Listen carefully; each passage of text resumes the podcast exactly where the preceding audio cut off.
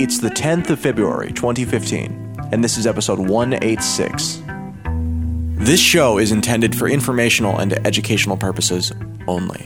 What cryptocurrency enables is new, empowering, and exciting, but we're not experts, just obsessed companions walking the road towards a more peer to peer future.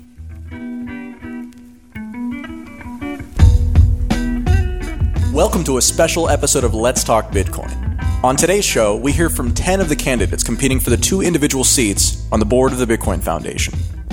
The rules for today's debate are as follows there are five rounds, each focused on an issue or prompt. Each candidate will be given two minutes of time to speak on the issue as they see fit, in a predetermined, randomly assigned order that varies from question to question.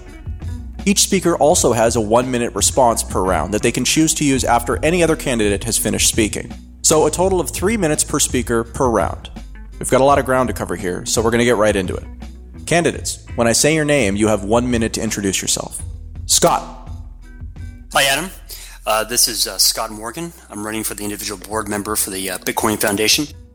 Um, I have been involved with Bitcoin uh, since probably the end of 2012 and started a publication called the BTC Journal, which unfortunately I don't have the time to do with now due to my commitments at Airbitz Wallet, which I'm the CFO in business development. Uh, glad to be here. Glad to run for a board position, and I believe in the uh, the idea that Bitcoin is money for adults. So the foundation check the same. Thank you, Scott. Bruce. Thanks, Adam. Hi, everybody. My name is Bruce Fenton. I'm active in Bitcoin and I run a few events, including the Dubai Bitcoin Conference, which took place in December, and the Satoshi Roundtable, which is a VIP retreat uh, taking place uh, a week from today, actually, and uh, the upcoming New England Bitcoin Conference. I founded the, uh, the Bitcoin Association, which is a decentralized Bitcoin group and uh, I'm an active investor and advisor to a few Bitcoin companies. My background comes from financial services, where I've been a uh, global economic advisor and a registered investment professional for about uh, 22 years. Jeremy. Hey all, my name is Jeremy Gardner. I founded the College Cryptocurrency Network about 10 months ago. It started with chapters at University of Michigan, MIT, and Stanford. We've since expanded to every habitable continent with over 160 chapters worldwide. We've also held about two dozen events around the world. Additionally, I run business operations and development at Augur, the world's first decentralized prediction market platform. Thanks. Thank you, Jeremy. Olivier. Hi, uh, my name is Olivier Janssens. Uh, I'm a libertarian voluntarist and I'm a big fan of decentralization. I'm an early adopter of Bitcoin and I consider it the most important development since the internet. I'm very active in supporting projects that enhance freedom and I've donated uh, significant amounts to, for example, ProtonMail, Liberty.me. And I have also invested over $2 million in Bitcoin startups. So I'm helping the Bitcoin ecosystem grow.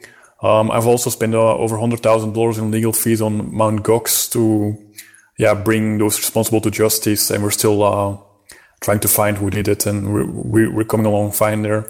Uh, recently, I also sponsored uh, like hundred thousand dollars to decentralize the core development, and the winner there was Mike Hearn uh, with Lighthouse, and um, we're trying to ma- bring that to a good ending right now. Thank you, Olivier. Theo. Thank you, Adam. Uh, hello, my name is Theo Chino and I live in New York City. I joined the foundation a year ago because I believe that such entity is vital for the proper development of the Bitcoin. My first interaction with the foundation was after the New York State Superintendent released its proposal. My second interaction was volunteering for the financial working group. I believe the role of the foundation is the advocacy for the Bitcoin community and to educate the public in general about the Bitcoin and how to join it.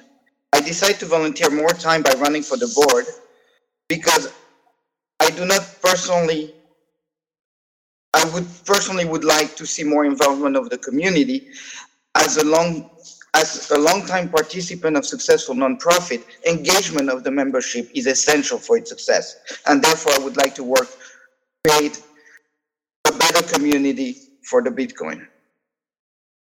Next up, we have Jim. Thanks, Adam. Thanks, everyone at Let's Talk Bitcoin for bringing us all together today. Uh, I'm Jim Harper. I've been uh, an owner of Bitcoin since mid 2011 and a lifetime member of the Bitcoin Foundation since mid 2013. Uh, for 15 years, I've been working in technology policy. I'm a lawyer in California and Washington, D.C. Live and work in Washington, D.C. For the last 10 years, I've been at the Cato Institute, which is a 501c3 nonprofit in Washington, D.C., uh, that focuses on producing libertarian outcomes for Americans and people around the world. I also serve on the board of directors of the National Priorities Project, which is uh, in, in Massachusetts. And last year, I was the Bitcoin Foundation's Global Policy Counsel for much of the year, introducing Bitcoin and the foundation to folks in Washington, D.C. and in Brussels. I'm hoping to bring the experience I have in the nonprofit world uh, to the Bitcoin Foundation and help to strengthen that organization for the benefit of the members and the entire Bitcoin ecosystem around the world. Thanks. Thank you, Jim. Colin? Hi, my name is Colin Gallagher. I've been uh, with the Bitcoin Foundation um, as a member for a while, and I've volunteered for the educational committee of the Bitcoin Foundation in different capacities, uh, currently serving as interim chair. And my interest as my platform for a candidate is to examine how can we look at uh, issues of individual uh, choice to favor user choice and privacy and anonymity, as well as Bitcoin development.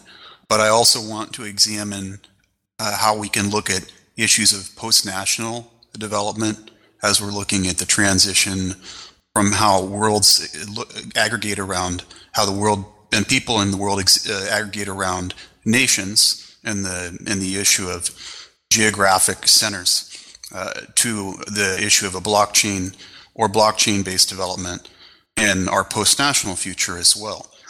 Thank you. Thank you, Colin. Francis?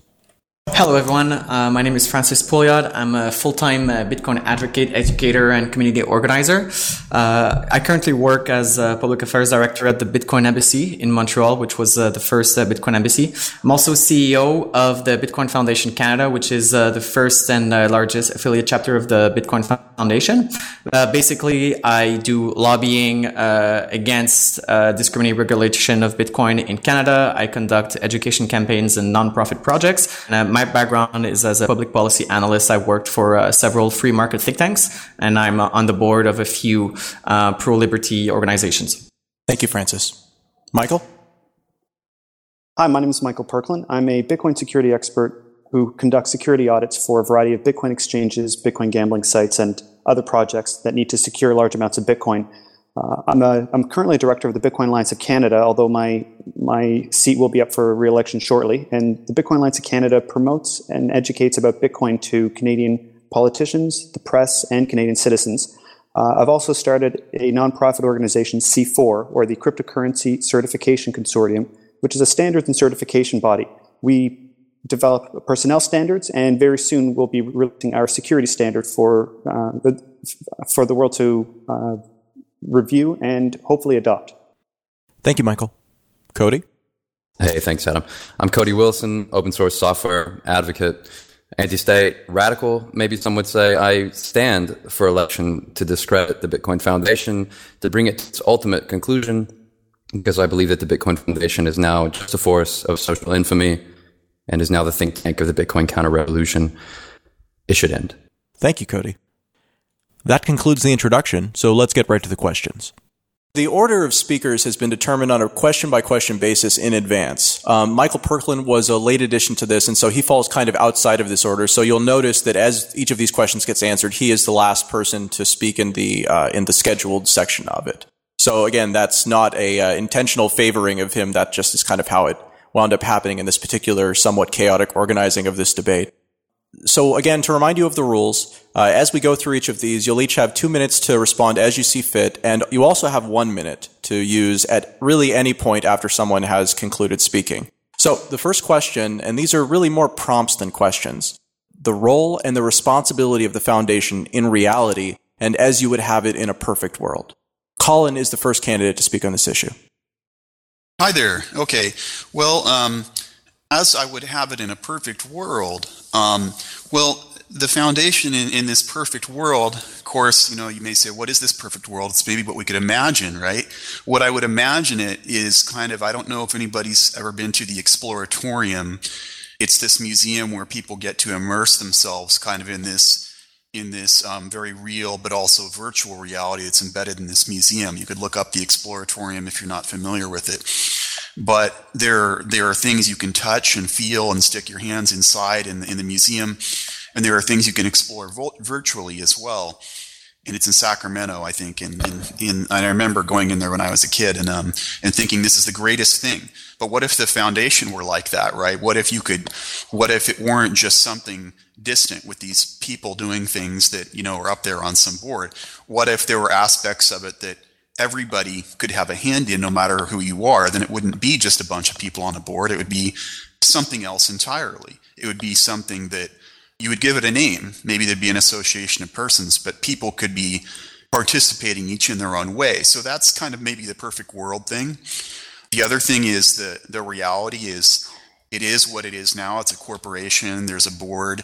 There's people that have their different committees, but that could be a lot different. And people have talked about what it what is Lighthouse, what role does that play, or could it play? Um, what about BitHub? How could things be funded in a more decentralized way and not have just a few bunch of people making decisions about these things, but still have people involved and have more technology and have it be more decentralized too? I think that we have to really open up and I think that some of the questions that Cody is asking are really legitimate ones that have to be laid on the table in order for us to have really valid decisions about what the foundation is. Um, and I'll just kind of toss that out there, but I think um, there is no perfect world. Thank you. Thank you, Colin. Jim? Let me talk first about the perfect world for the Bitcoin Foundation. What I mean is a foundation that's at, at, at full strength, doing all it could do. Um, of course, the foundation should work on core development. We'll talk later about how much it should do. I think also education, that is, educating people around the world about edu- about Bitcoin and how to use it and public policy. This is the foundation I essentially signed up for when I joined Core Dev Education Public Policy. But more than that, again, perfect world would include uh, member networking, that is, uh, resources for members to get together, form businesses, form social communities, uh, work on whatever uh, open source project they want to do. The conference that the Bitcoin Foundation put together two years running was a big, important conference, and I would see that continue. And of course, the original vision of a, a, a, Bitcoin foundation that includes and supports affiliates would also be part of that perfect world.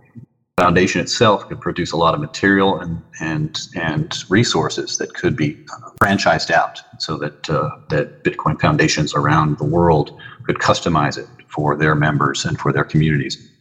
Right now, we deal with a, a foundation that's quite different, quite a bit smaller. recent pivot to core dev uh, may have been necessary and I don't oppose the foundation doing core dev work, but it shouldn't be the only thing that the Bitcoin Foundation does. I'd like to see the foundation on firm financial footing, building out in whatever direction the membership thinks appropriate. A study that I did of the Bitcoin ecosystem early in my tenure on the on the foundation uh, could be the way of directing the foundation, determining what, in the opinion of membership, is the most important thing to work on for the Bitcoin ecosystem. We'll talk more about where the foundation should go, but building from core dev out would be the right thing, in my opinion. Thank you, Jim. Cody, I'm going to restate the question here. The role and responsibility of the foundation in reality, and as you would have it in a perfect world. Thinking evil is knowing that there isn't a perfect world to come. The world, when left to itself, is perfect as it is. So I don't want to talk about the perfect world. I want to, I want to disabuse us of notions of eventual progress, eventual finality, the revolution to come. The foundation itself and foundation thought is preventing us from getting what we get today and understanding that the foundation has no role in Bitcoin in reality, has no responsibility in Bitcoin in reality, has only done things with its list of B players, industry hustlers, and its cold bustle to basically prevent us from seeing clearly to develop working standards in Bitcoin and to include and basically mythify the libertarians in Bitcoin doing the kind of work that they would wish to do. That is its track record. And basically the, the foundation has no principle or referent left. It now wants to represent the libertarian in Bitcoin. I would like to answer it with a symbolic disobligation that no, it does not even represent us. Theo? Yeah. Well, in a perfect world, we would not need the foundation but this is reality. So the foundation is part of the ecosystem where people get together. And my and personally, I would like to see other entity of the side of the foundation to compete against the foundation to propose different propose different viewpoints. Uh, when it comes to the respons- the role of the foundation, um, I would join Jim in saying that one of the core um, I know you will call it sorry. I know one of the core um, point would be the education of the membership and the community at large to show that uh, Bitcoin is not evil in itself. Bruce, the role and responsibility of the foundation in reality and as you would have it in a perfect world. Thanks, Adam. The role and responsibility of the foundation in reality has has been uh, sometimes embarrassing, sometimes in need of a lot of improvement, and has varied and gone through growing pains. Some are the fault of the people involved, some are just the natural kinds of things that will happen in a fast growing space. Where it should be in a perfect world would be really a, a vehicle that would help people in a very decentralized way. So it would be almost non-existent if if we had true decentralization. But the fact of the way the world is now, there are some advantages of a centralized organization. So I would like to see the Bitcoin Foundation have uh, influence and working with uh, member inclusion, be a model of transparency and a model of decentralization, and uh, able to have meaningful influence on core development, bringing new people into this space, improving education, and uh, dealing with regulators um, from a standpoint of educating those regulators that can be educated and fighting very hard against those regulators who have proven themselves to be against Bitcoin and related technologies. Thank you. Thank you, Bruce. Olivier? Okay, the first thing I would do is uh, create full transparency. So all the Bitcoin Foundation board meetings should be broadcast live. Uh, people should have the opportunity to ask questions and make suggestions at the end of each meeting. The Bitcoin Foundation financials should be published, uh, including all details such as wages. There should be no secrets. Uh, the agenda should also be clear and concise, and any changes uh, to the agenda should be discussed and approved only after getting public feedback. Uh, another item is the decentralization of core development. So core development should be decentralized. The Bitcoin Foundation should have no direct uh, control over development. Uh, for this purpose, I have uh, sponsored $100,000 for a replacement platform, with Mike Hearn uh, being the winner, um, and I also commit to spend another $50,000 on core development the moment there will be decentralized projects created. Um, I also want to move the core developments uh, out of the pay from the Bitcoin Foundation to a decentralized crowdfunding platform as soon as it's uh, commercially viable so they don't feel a difference in their wages. Uh, I also want to spread bit- global Bitcoin awareness, so I want to uh, facilitate the creation facilitate the creation of local groups that will go to every store in every corner and inform them of the advantages of Bitcoin, uh, this can be done in cooperation with existing service providers to encourage a monetary incentive. For example, Bit, BitPay can give like a commission for each of the referrals. Uh, we can visualize the progress with a graph on the, on the Bitcoin Foundation website and say like how many stores are left to uh, to achieve um, worldwide and in the United States. The same can be done for personal adoption. I want to make like a mass change type event. So um, yeah, we, we can do it for everyone. And the last one is protecting the essence of Bitcoin. So the core principles of Bitcoin should be uh, laid out on the website and defined, and explanation should be given for their importance. Uh, to speak back to what Olivier said, um, I don't think that the idea of transferring everything over to Lighthouse and taking it all away from the foundation is, is a good idea. I support the idea of Lighthouse, as I've mentioned in my posts and my statements before, but I feel that a hybridization of like human deliberation, um, and uh, also something like Lighthouse and, and BitHub is is important. So there's a role for the the foundation or associations of persons that would be aligned with the foundation or something like it, and as well something like Lighthouse or BitHub or these kinds of things as well. So there's the idea is that there's a hybridization or what can we explore, what can we do that's different rather than rather than just saying let's take this and shove it off into a different sphere and clear slate. I don't I don't support that that full approach such as Olivier is proposing. Okay, so the most important question to ask is why does Ethereum get like 20 million dollars in funding overnight And why didn't Bitcoin ever get like a huge funding event? The reason is the Bitcoin Foundation. So the, the core developers are under the foundation, uh, the most important ones at least that everyone looks towards, like Gavin. Uh, the moment these guys step out of the foundation and do like a public effort to get uh, funding from the public and join together with the rest of the developers to make like a huge development uh, funding event, we will get millions overnight almost. And I want to make this happen. And I think the foundation is actually sitting in between this and preventing that from happening. So, uh, Olivier, I, would actually like to respond to that. Um, you, you, mentioned that um, that Ethereum got those many millions all because of the foundation's existence, and I, I think that's a little bit of um, uh, of a stretch to say. Uh, Ethereum was a crowd sale. They sold a product, the tokens that they, that would be used on on their network, and uh, there there was a lot of interest in those tokens, which drove the which drove the sale. Bitcoin never had a similar sale. That's why there is no uh, uh, similar comparison. And uh, with with respect to centralizing the, uh, the, the development, I think that's an inaccurate statement as well. Um, while the Bitcoin Foundation does have some um, of the core developers on, on their staff, so does BitPay, so does uh, um, uh, Blockstream. Uh, there, there, are a variety of different companies that are that are funding developers uh, uh, in addition to the foundation. And uh, I, I, personally don't see the foundation as being in control of development. I think it's decentralized.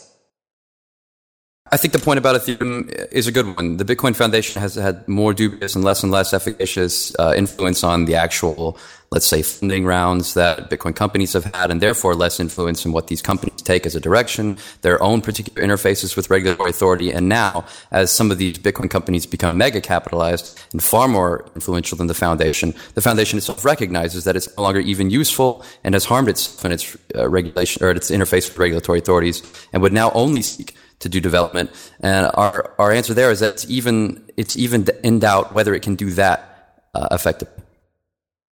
Well, first of all, um, Michael, you took the words right out of my mouth. I agree with what you said, uh, everything, absolutely 100%. And um, regarding your comments, Cody, I think it's it's really romantic to have this uh, this this evil, big, monstrous foundation and uh, being in the fight against it. But you make a lot of allegations, uh, you make a lot of claims. I don't really see any evidence behind that. Um, from what I've seen, yes, there's been some scandals uh, with the board and some board members um, associated to board members, but I've never heard of or seen proof that the foundation was involved um, directly in uh, fundraising rounds of, of some of its members or etc. So um, I'd like to see some proof or evidence if you have any. I think that the foundation role is also to represent the little guy that is about to come and who wants to grow and to have some weight against the big corporation, but have got all this funding and that will be able to monopolize because of their funding. And so the foundation role is really to defend the, to, the people who just have an idea and would have who would want a platform to be able to express their idea and see if it will take in the general community. So the foundation has a role, even though less important because they are a bigger player now. Thank you, Theo. Once again, the question here is the role and responsibility of the foundation in reality and as you would have it in a perfect world. Francis? Thanks, Adam.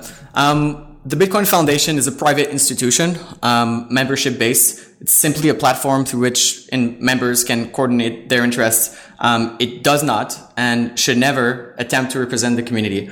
Um, that being said, uh, it's true that the general public's perception of the foundation obviously taints on the Bitcoin community as a whole. So the foundation sh- should be mindful of that. Um, the foundation's sole essential mission should be to protect, promote, accelerate um, a healthy development process of the Bitcoin protocol and other Bitcoin related uh, open source software and technologies. Uh, it shouldn't meddle in the Bitcoin economy. Um, I don't particularly think that it should conduct um, global uh, top down education campaigns. Um, my assessment of the foundation is that it has given itself a mandate that's too broad.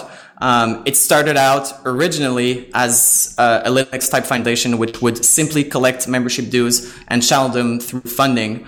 Um, but I think giving it it's the mandate of, of doing lobbying and education, which is already done by numerous organizations all across the world, have just means that it has spread itself too thin. Um, and finally, I don't think uh, that it should assert some kind of monopoly over the development process. I don't think it does. Um, I love to have BitPay and Blockstream pay developers to, to work on the core protocol. I think the foundation should simply um, do training programs, for example, to get more developers. So um, continue being a central part of development, but not just not try to have a monopoly over it. Thank you, Francis. Scott? Um, and what it looks like in reality, the the role of foundation so far has been, you know, somewhat of a landing page for people interested in Bitcoin, and I think that's probably how it should be. Um, and the unfortunate thing is, if you take a look at the uh, foundation's website, I mean, I don't see anywhere where Satoshi's white paper is even mentioned.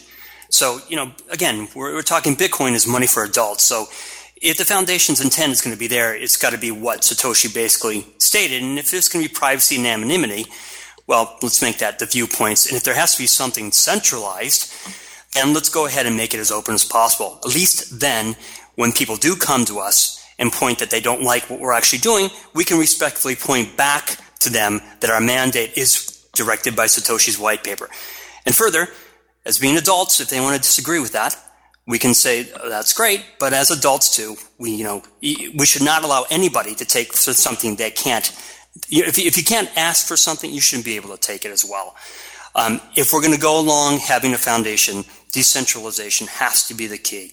There has to be open clients and libraries. Just having one library, um, I think, is kind of ridiculous, especially if money is funded directly from the foundation for it. Um, Libbitcoin, for instance, the perfect example of how there's other you know clients that can be utilized, and if there is money going to be flowing, it should flow to everybody equally. Thank you, Scott. Jeremy? So I'm going to kind of flip the question around here and say that in a perfect world, Bitcoin would not require a 501c4 trade in, advoc- uh, trade in advocacy groups. However, the world we live in is imperfect, and this awesome blockchain technology needs advocates. And like it or not, the Bitcoin Foundation has an ear with those in the world who have the capacity to let Bitcoin either flourish or flounder. And I'd prefer to see it flourish personally the Bitcoin Foundation is not Bitcoin, but it can help promote and buttress it. And as the executive director of an educational nonprofit promoting Bitcoin, I see the foundation's role as very complementary and really speaking to those who make the decisions that influence this technology in a major way. I think that uh, it's important to talk about decentralization. And we have to keep in mind, though, when we talk about ways to change over from the current way that development is done, we, we have to remember that we don't and will not have control over the developers.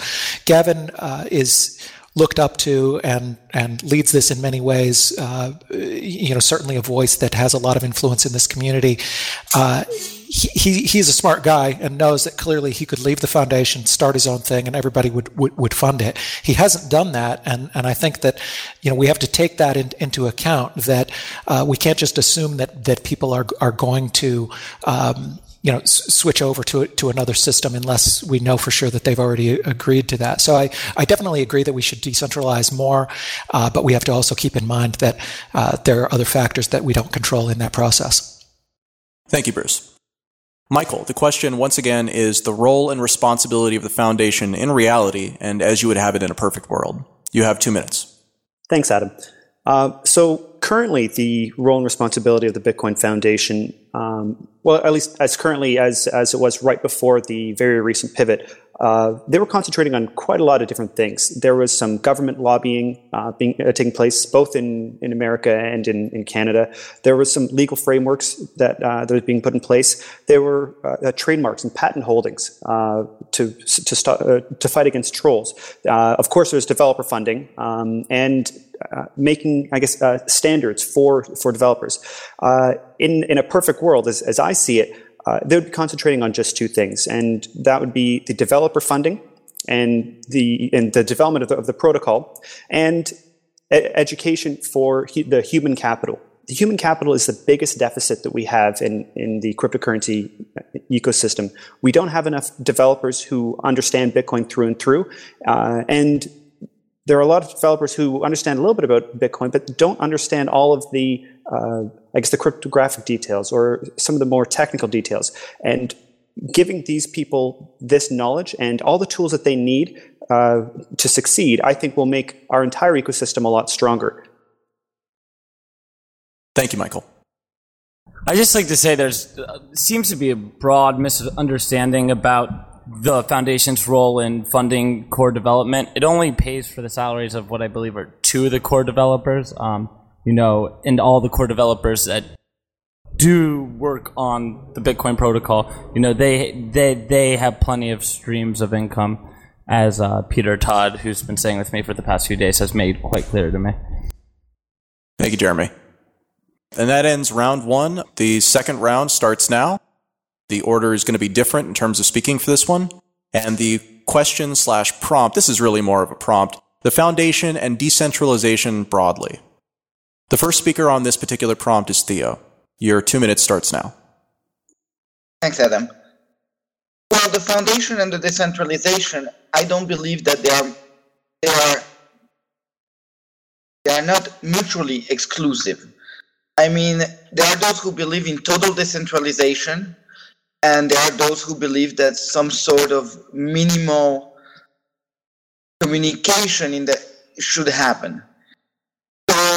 I don't see that both structure cannot coexist together in the Bitcoin world. I mean, those who feel that they want to be left alone can spend the time and develop their hard content, and those who believe that there be some structure where people can exchange idea for the for the Bitcoin, they should get together. And those of us who do believe in that, we should uh, lobby for some sort of foundation or a group. And and that's what it that's what this election is all about. So I don't believe that the foundation and decentralization cannot coexist together.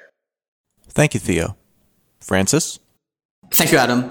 Um, just a little background about myself and my politics. I'm definitely a radical libertarian um, fighting against the state, um, pro decentralization. Um, I would call myself an anarcho capitalist. I don't at all believe that the existence of a centralized institution like the foundation is contradictory to um, the crypto decentralization movement, and far from it. I think to think that a centralized institution is contradictory is beyond ridiculous. In fact, um, there can be no decentralized society if people aren't free to associate themselves and coordinate these, their interests. Um, one day, perhaps we'll see a, a Bitcoin Foundation or something of the likes, uh, which will be a DAC or something like Lighthouse. Um, I don't believe, and uh, all due respect to to Ollie, that the necessary technology has been developed yet or is easy to use um, to make it a logical choice for the foundation right now.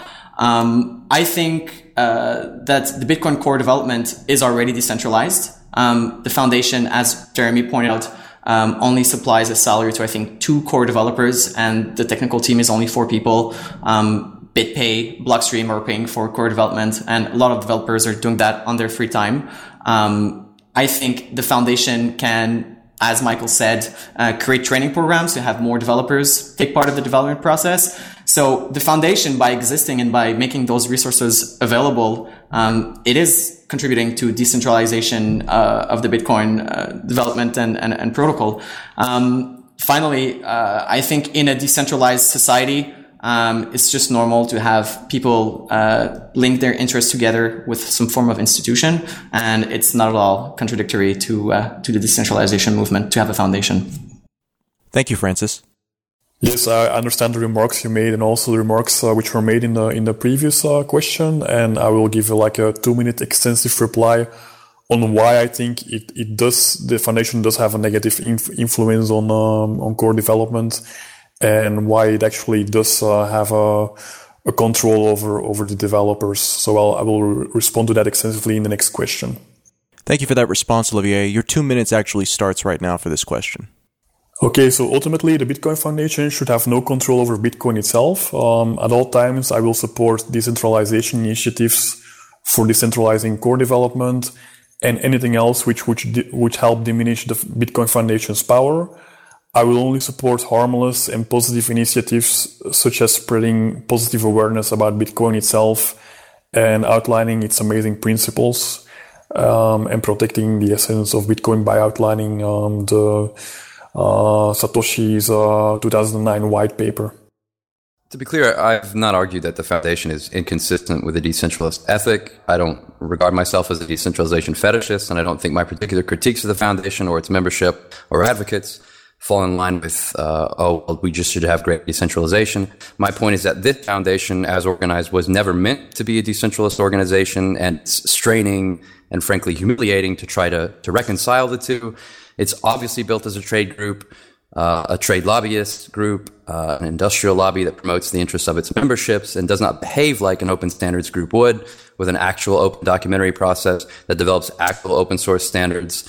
Uh, its working group procedures, uh, its its directorship, it's all top down in its organization. When the best, especially when we're talking about the internet standards, are developed with bottom up working group and document standards where anyone can uh, suggest a deliverable and anyone can be invited into the process and anyone can know about what is being developed.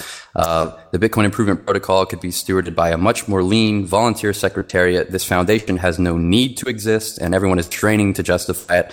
Frankly, it is embarrassing to the digital libertarian. Thank you, Cody. Jeremy? Decentralized applications, technologies, and organizations that harness blockchain technology and Bitcoin require advocates, just like the cryptocurrency does. Uh, the College Cryptocurrency Network is a clear demonstration of how a decentralized nonprofit organization can be structured and function excellently. I would hope that if I joined the foundation, I could bring some of the lessons we've learned with the CCN to the foundation's board and help us kind of de- uh, decentralize the structure further. Furthermore, uh, the foundation requires an advocate for Bitcoin related decentralized applications on its board. As part of Augur, a decentralized prediction market platform, I can certainly serve as this advocate and being tapped into a lot of the other surrounding technologies, such as Ethereum. Um, I think it would be important to have a voice kind of giving input from that sector of this industry. Thank you, Jeremy. I agree with you, Cody. I think the the management of the foundation is way too top down. Um, I'm part of the uh, CEO of the affiliate chapter, so I have kind of an insider's perspective. Um, not only uh, was I privy to how the affiliate program works, which is extremely top down. It was a, a, kind of franchise model trying to expand all over the world. Um, I have dealt with the bureaucratic um, obstacles of the Bitcoin Foundation.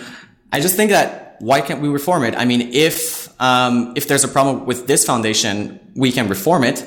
And if people are not happy with the foundation, then they're free to do a competing organization, another foundation. Um, I don't understand why we should try to, um, you know, kind of sabotage it from the inside where, you know, we could try to do some reform or perhaps, you know, do a competing one, which would be, I guess, more in the process of competition and decentralization. Okay, I plan to get into this in another question, but but basically the question is why not reform? Francis is a reform candidate. If you want reform, vote Francis. If you want blackmail, ritual justice, vote Cody Wilson. I would think by destroying the foundation, we're not sanctioning it. We're articulating a new symbolic cycle. We're saying to ourselves and trying to renew as digital libertarians our solidarity, reconfirming an ethic to ourselves that we don't want institutions like this to proliferate and exist and to inject with hired help like Jim Harper state thought into the body of Bitcoin. It's an attempt to, to articulate ourselves as individuals in a ritual act. Thank you, Cody. Colin, restating the question the Bitcoin Foundation and decentralization broadly. You can also respond to anything else that's been said so far. Okay. Uh, well, this is Colin Gallagher, and um, you know the the question here being the foundation and decentralization broadly. So, if I could step back from some of the things that have already been said and look at that more broadly, like let's say that I were sitting on the foundation board and there were somebody from you know some agency coming up to the foundation and saying hey foundation let, let's propose something to you um, for development to fund the development or something you know, my vote would be no. But then what Cody is saying is why would you want a foundation in the first place when that is the kind of centralization that you wouldn't want in the first place that might allow that kind of proposal to happen and why should I have to say no or vote on it in the first place if if that kind of thing might be dangerous even if we're only talking about the funding of two developers or three developers or something this is why I myself think that the overall um, foundation and decentralization issue should be more focused and more broad and should allow for, in my view, I, I, I, prefer that the foundation should exist, but where we should hybridize it, where we're talking about decentralization of functions. So we're looking at decentralization of development. The development is already decentralized, but we should more decentralize the functions, sort of a, a tearing apart, if you will, of where the functions are. So, is there a function of, devel- of development and development funding? Yes. So, how do you further get that out and away from where it is currently in the foundation so that more people are either participating in it or making it work, or there's a, a sort of a AI-ish uh, aspect to it. To me, I think that we need to work a lot harder about decentralization and what that means more broadly, go further than we already have, and not assume that we're okay where we are. Thank you, Colin. Bruce? The Foundation and decentralization broadly. Thank you. My name is Bruce Fenton.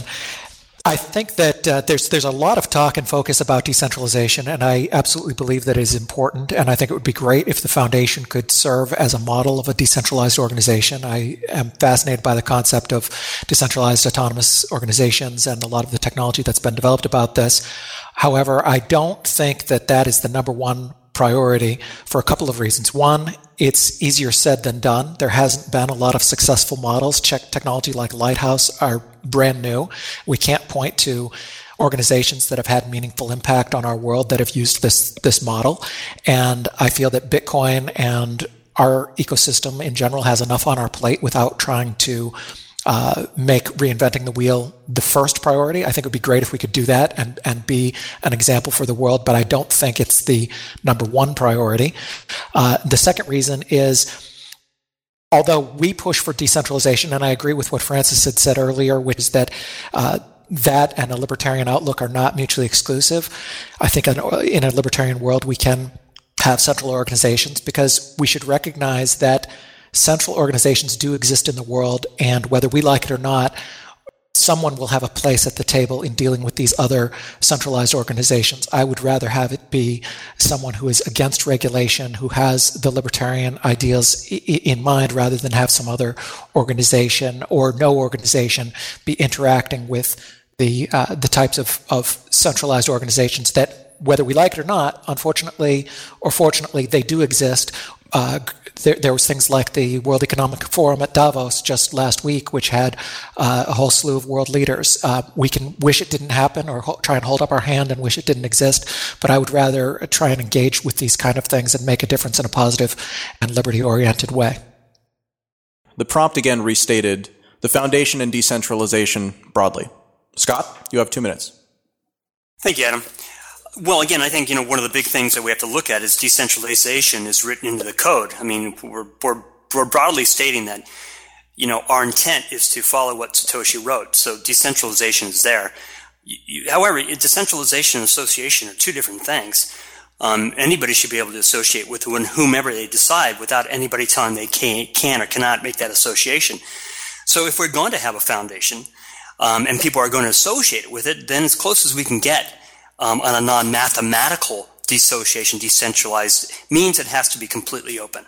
And if it's going to be completely open, that means, as you know, as Olivier stated, there has to be open broadcaster meetings, there has to be open financials, there can be no bicker behind the rooms. We're not a Davos. We're not going to go to some Swiss Alp decide what's going to be made for people um, in general what we're doing is we're again we're living to Satoshi's code, and we don't need a trusted third party. But if there is going to be an association, such as a Bitcoin Foundation, it has to adhere to at least the codes of stating that whatever it states publicly needs to be public and not private, just like broadcasting a ledger. Thank you, Scott. Jim. I think I want to echo some of the sensible sentiments that Bruce said about uh, the foundation and decentralization certainly the essence of Bitcoin itself is decentralization, decentralized development, decentralized mining, decentralized nodes, and to the extent possible, decentralization of use. That is, is the essence of Bitcoin, and the Bitcoin Foundation should defend that. Not every participant in the Bitcoin ecosystem needs to be decentralized. We obviously have businesses, which are voluntary, centralized organizations, consortia of very, various kinds, and advocacy groups, all voluntary. Uh, the Bitcoin Foundation is one such advocacy group. That kind of centralization, that is, people getting together and organizing uh, something like this, allows for professionalization. I'd love for uh, everyone to be able to talk to everyone else in the world and, and get Bitcoin known and well understood. But there are professional PR things that can be done to broadcast the word about Bitcoin. Government relations, it's a, it's a field I work in, so we'll go ahead and discount what I have to say. But there are there are professional aspects to it that, that are better done by people who know what they're doing. Legal issues, of course, require require professionals. And getting together and, and, and hiring people in a centralized fashion to work on Bitcoin, I think is, is perfectly fine. None of what I've said suggests that the Bitcoin Foundation has done this stuff well and I'd very much like to see the, the foundation improve. Uh, it is a little bit more decentralized currently than than a lot of organizations. Having an elected board is more decentralized than most nonprofit boards. That puts puts forward the obligation of members to participate. So it's good that people are listening in on this, but uh, but I think it's going to be very telling whether we get an election that has high participation rates and that produces candidates who are actually willing to work on the foundation's basic functioning finances, organization, and transparency. Thanks. Yeah, I just wanted to to piggyback on James' comment on prof- professional professionalization of the foundation task. This is a word. I mean, the foundation is a, a group of volunteer, and when I hear that we want to professionalize, that means to use a trade the max and that's that shouldn't be the role of the foundation to be professional at everything. It should be more where non-professional have a voice to say something. And as unorganized they are they should be able to find a common ground and present it with the help of people who know but not to professionalize every task of it. Thank you Theo. Colin? Back to this decentralization bit uh, to me, I think that in general there are aspects of of the foundation, uh, of of the board, and of in terms of what we see as certain decisions of the foundation that have that have signified or symbolized migration away from the overall sense of what Bitcoin stands for, of its of the nature of its code, of decentralization itself. And I would like to see that change, and I would like to see an aspect of of certain of its decisions returning to to incline more towards decentralization as, as a principle. I'm not sure how that would manifest itself, but I would like to see I would like to see more of an inclination towards those sort of decisions generally as a principle in terms of how it expresses itself. Thank you. Scott? Thank you, Adam. Well, again, I think, you know, what can you say? Decentralization is basically baked into the code. Um, the foundation, whether it exists or not, is almost immaterial. Uh, the point is, if the foundation is going to exist, it has to point to the fact that, you know, we're, at least the actual code that we're pushing is decentralized. It doesn't matter about the foundation itself in theory, but if they're going to exist, it has to stand behind that. Um, and that means an open association for everybody. Michael, you're the last to respond to this one. Let me restate it real briefly. The foundation and decentralization broadly. The whole uh, concept of decentralization, uh, ever since Satoshi's white paper, uh, has made absolutely amazing innovations in, in our uh, in- industry, in the computing industry. And having decentralization as one of the core tenets and one of the, the primary um, goals of everybody who deals with Bitcoin, I think is absolutely necessary. And um, I'm happy to say that I definitely hold decentralization above any aspect that is needed in, in our industry, and that includes uh, widespread adoption. Um, a lot of people like to uh, use the phrase you know, decentralize everything. And they, they want to decentralize absolutely every um, aspect of everything. And up front, that sounds like it, it's a good idea until you, you start realizing that unfortunately there are many things that can't be decentralized. Uh, and I think Jim said it best when um, uh, even though we are in a decentralized um, economy and we're using a decentralized protocol, we still need to have some centralized points for certain things, whether that is um, BitPay, uh, who's making an invoicing system, and all of uh, all their uh, the invoices for their clients are funneled through their one centralized system, uh, or it's um, Blockstream's uh, centralization of, of their development um, goals and their in, their proposals. Having these centralized points isn't a bad thing, and uh, where the foundation fits in, uh, I see it as a, a, centralized organization that assists this decentralized protocol and decentralized technology. And um, where Olivier said that uh, control over uh, the Bitcoin uh, network should be uh, decentralized, I absolutely agree. And, and where Olivier also says that development should be decentralized, I couldn't agree more. And um, just because it's a centralized foundation doesn't mean that it is in control of Bitcoin. Thank you. My name is Bruce Fenton. I, I, I understand the reason that we're talking about this decentralization uh, so much, but I would just point out that we don't know if this technology is going to work. We all believe in it. We've all put a lot of our heart and soul and, and money and, and lives into this, but we don't know if it's going to work. We're in a fight right now there are active enemies of this technology, people who want to destroy it. There are centralized forces that want to wreck this. And I think that our main focus should be on doing every single thing we can to, to fight that battle. And I would rather see our efforts f- focused on fighting people like Lawsky than taking the time and effort to create a new system that has never really been done before with decentralized autonomous organizations and, and things like that. I, I definitely believe they're a priority. I like them. I, I think that we should do that. I hope that we can be a model uh, for other organizations, but I, I just think the priority should be to do everything we can to make this technology work.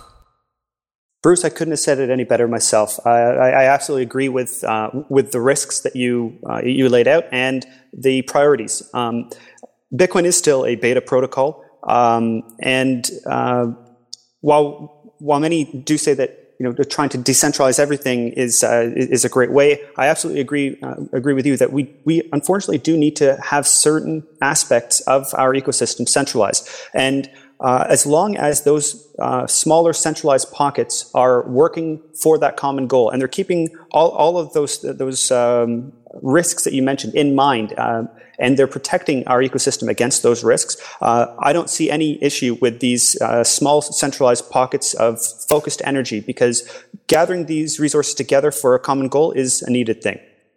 Thank you michael. And with that we conclude the second round of today's debate while we get ready for round three, I'd like to present my good friend John Barrett, host of the Bitcoins and Gravy Show, to perform his original song, Ode to Satoshi. John?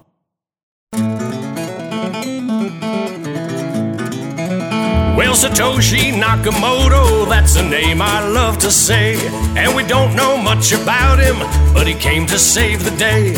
When he wrote about the way things are and the way things ought to be, he gave us all a protocol this world had never seen. Oh, Bitcoin, as you're going into the old blockchain. Oh, Bitcoin, I know you're going to reign, gonna reign. Till everybody knows, everybody knows, till everybody knows your name.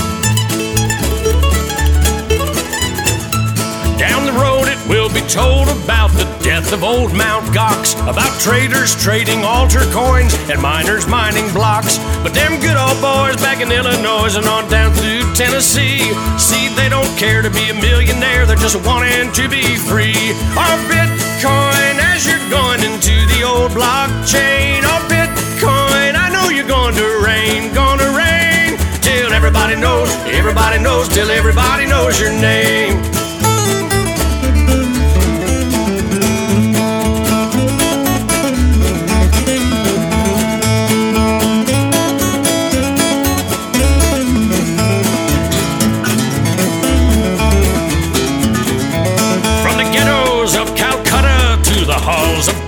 Parliament while the bankers count our money out for every government.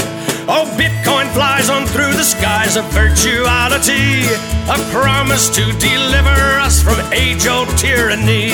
A Bitcoin as you're going into the old blockchain. A Bitcoin, I know you're going to rain, gonna rain.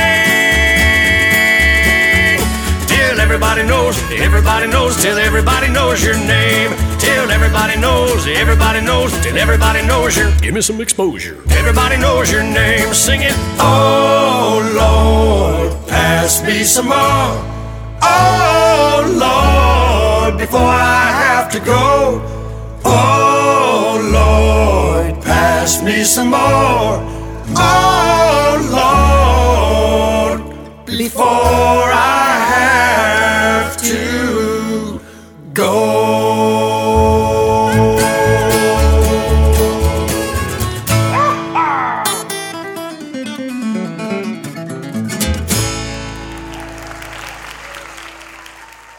We'll move to round three. The first speaker in this round is going to be Jim, and the prompt is the foundation and development and or the protocol. It's, it's a pretty broad question. You can talk about the foundation's role in all of these things or just the specifics of either broadly. You have two minutes, Jim, starting now. I'll take a, a radical view as a candidate for the Bitcoin Foundation Board. I'm in favor of development of the Bitcoin protocol. Uh, of course, I'm speaking uh, uh, facetious way. Yes, obviously, I support development, and I think the foundation should participate in development. Uh, but it's not the only thing that the foundation should do, and I, I uh, disagreed with the pivot to development only, though I acknowledge that may have been necess- necessitated by circumstances. My preference for the Bitcoin Foundation would be to come up with ways to decentralize development. It's fine to support developers, and I don't think there's a great threat in Bitcoin increasing its support for development. But the best thing would be find, to find a solution where development is is done more broadly. Uh, what businesses could we impose upon to, to support development in house?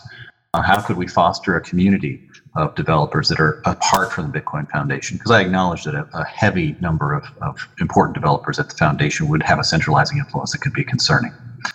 The thing the Bitcoin Foundation is doing uh, in the pivot, which I which I do support and which I think we can build on, is helping with training. There's obviously, along with other challenges to the Bitcoin ecosystem, there's a deficit in terms of just knowledge, just technical knowledge, and and the Bitcoin community needs more of it.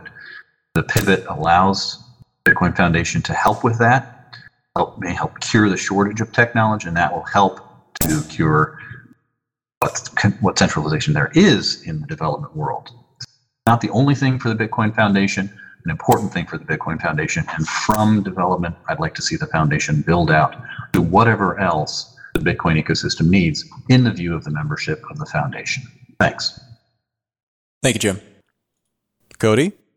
The foundation, in regards to protocol development now, seems to specifically promulgate a moral hazard. And that moral hazard is, I think, the full time support of Gavin uh, and his attendant hero worship. It promulgates both of these and, and I think inculcates a certain laziness on the part of marginals in Bitcoin or people who haven't quite decided to get both feet wet uh, in Bitcoin development and call it laziness, call it a hesitancy to become intimate with the code. But you know, at least we know that Gavin is working full time, and so there, be, there becomes, and it's through no one particular person's fault, an over reliance on uh, one this organization, and two its you know quote unquote great man and his development. Uh, so without any of the formal critique that I'm introducing earlier or that I will introduce later, specifically the foundation's relationship development after its new pivot, even uh, is contrary to, I think, a libertarian ethic and promotes a moral hazard. Thank you, Cody. Next up, we have Theo. In relation to coding and the foundation, I think the foundation role within the code shouldn't be to promote new ideas or new feature into the code, but more to be like a guarant or or the cop to make sure that code keeps with the ideal of decentralization, to make sure that there is no bad Trojan horse embedded in the code. That's more the relationship of how I see the foundation and coding. So when it comes to, to what I would do for, for the advocacy for for the foundation is exactly that is making sure that the foundation monitors for things happening in the ecosystem and to broadcast them. For example, when we see on wiki page false information and when people remove it suddenly reappears.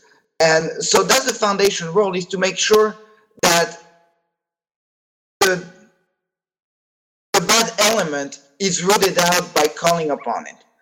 So in terms of the coding like i said it should be making sure the code is clean. And what I would like to see is more like the development of a trust label, saying, here is a certification step that you can take to make sure that you are a reputable company. And if you get it, you are reputable. Also, the foundation should work with helping the membership into figuring out the step into how to defend themselves. For example, I'm involved in a lawsuit against Lawsky because I live in New York State. And I would have expected the, the, the foundation to have some roadmap I could use to defend myself. And that's the role I see. Um, this is a rebuttal to Jim and uh, also Theo. Um, since we started the Bitcoin Embassy in 2000, 2013, I cannot count um, how many local organizations are involved in education, in monitoring the Wikipedia page, in producing educational resources, in regional lobbying. In Canada, we have two organizations who are doing lobbying, the, um, the Bitcoin Alliance and the Bitcoin Foundation Canada. In the US, there's Coin Center, um, there's Bruce's organization, um, there's the Digital Chamber of Commerce. Uh, I know of such organizations all over Europe. And I would just like to point out that all of these organizations, in all of these organizations, none of them are involved in uh, financing or supporting core development. Thank you. Scott, so you'll have two minutes to respond to this question. Uh, the prompt again is the foundation and development slash whatever your take on it is, the protocol. Thanks, Adam. Um, well, I think the real concern that is important in my mind is does the foundation have an overreaching influence on development? Um, I think Cody pointed out pretty well that there's a powerful incentive um, to for development to be centralized if there's a financial incentive present, you know, i.e., through the foundation. So, how do you solve that problem? Um, one of the solving problems may be that if you have a competitive um, a client or library that should also be funded, and just like you know the party system in the United States if we were to go ahead and do what we were supposed to do, which is i.e. funding everybody through their taxes through a little box that you check, well, then if we have one or 10,000 different um, people running for a platform or different parties, well, then that would be great. That would be decentralized in itself because of the nature of it being spread out. Um, but I think, you know, again, that's what we should be looking at. If you're going to give money to one source, it should be all sources or, or just don't do it. Um, the, the, great thing about the consensus protocol, as Satoshi put into his paper, the process is already set. It's already set to 51%. Um, so the process at the end of the day, the development will take care of itself. Thank you, Scott. Colin? Okay, so for me, the foundation development of the protocol is bigger, far bigger, obviously, than just the foundation, because the foundation to me is just like a micro slice of what is happening in, in development land. And um, I, I look at things like what has gone on since since the foundation since um since developers talked about what to do with uh, dust issues. Um, what is happening in um, microtransactions which is a big interest um, to me. Uh, uh, I have like a micro giving uh, project that I'm kind of working on. What about um, what about more generally the the future of how um, there can be difficulty adjustments like this this discussion of the Kimoto gravity well so that people with ordinary computers might be able to contribute a small amount of their computing power to to mining again which right now is really not feasible. Is the, is this kind of thing possible? So could could the foundation introduce um, these kind of discussions or have them or have people come in to have them more regularly introduced um, at least for discussion conceptually um, before the foundation, and then have these these avenues for participation be um, submitted in through GitHub, um, so that non-technical users could be able to introduce ideas that they've heard about or have interacted with some developers, and then maybe have them introduced in a non-technical way. I think that's that's something that the foundation could serve to be useful for. Again, you know, if if it's non-technical, because the more technical that you get, the more you're diving into lists and into GitHub. And then from my perspective, as I'm occasionally been a participant in that process, um, then it then it becomes an issue where in that in that venue it becomes very very technical and a lot of people aren't interested in that. So the foundation is perhaps perhaps has avenues for non-technical users that could be explored in the future. Thank you colin. Francis Thanks, Adam. Um, since Patrick Murck took, took over the, the, the, executive director position at the foundation, um, there has been an initiated change to focus on development. And I agree 100% with that decision. And as a board member, I would assure, ensure that this change, uh, focus, uh, remains. Um, first of all, the foundation as I guess when people talk about the foundation influencing development, they mean the board. Um, I really don't think that the board influences Gavin and his team in, in, in their technical decision. If that's the case, then um, I'm a fool. And if I get elected, I'll, I'll, tell you guys that I was a fool. Um, but in any case, um, what Gavin does as an employee of the foundation, I'm pretty certain he would do, um, you know, either as self-employed or employee of, of a corporation. Um, the foundation is a nonprofit, and I think it's important to have at least one nonprofit um, in, involved in development. Um, nobody's mentioning Blockstream raised 21 million, and they're hiring core developers, and you know um, they're a, a, private corporation. Um, so so is BitPay. So I think it's good to have at least one kind of neutral organization um, in, in, involved there. Um, the development process is bit meaningless because all not not meaningless in the sense that all the, the proposed changes have to be implemented by miners so it doesn't really matter um, what the foundation wants to implement as a change. Um, the changes have to be implemented by miners. And one of the reasons why it's good to have at least one centralized corporation is that when big forks and big changes have to be implemented, you need to get all the miners and all the big mining pools into, you know, one kind of discussion. And, you know, uh, maybe before the fork happens, you try to coordinate everyone. Um, this obviously can't really be done by a decentralized uh, corporation. So simply, you know, I think there's room for at least one centralized nonprofit involved in development and the foundation already fulfills this role. I think Francis has done excellent work in Canada, and I and I salute all that he does and his colleagues there. Um, but I would be concerned to, with a pre-commitment to following the the pivot to uh, core development only.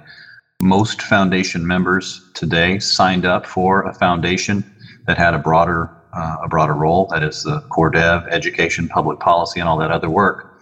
I think I think that a uh, one shouldn't probably commit to that narrow focus until learning more from the, the foundation's membership what their priorities are for, for Bitcoin. So that's a that's a difference between Francis and I, though uh, he's certainly an excellent candidate.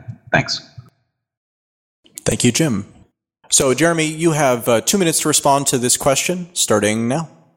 Like Francis, I couldn't be more supportive of Patrick Murck and Company's recent pivot towards development in the protocol. Um, the DevCore conferences, the first one I think being next month in Boston, are bringing fresh talent to Bitcoin. I know I have at least a dozen students from the CCN going to program on the blockchain for the very first time. And I think that can be a very vital role that the, the foundation plays.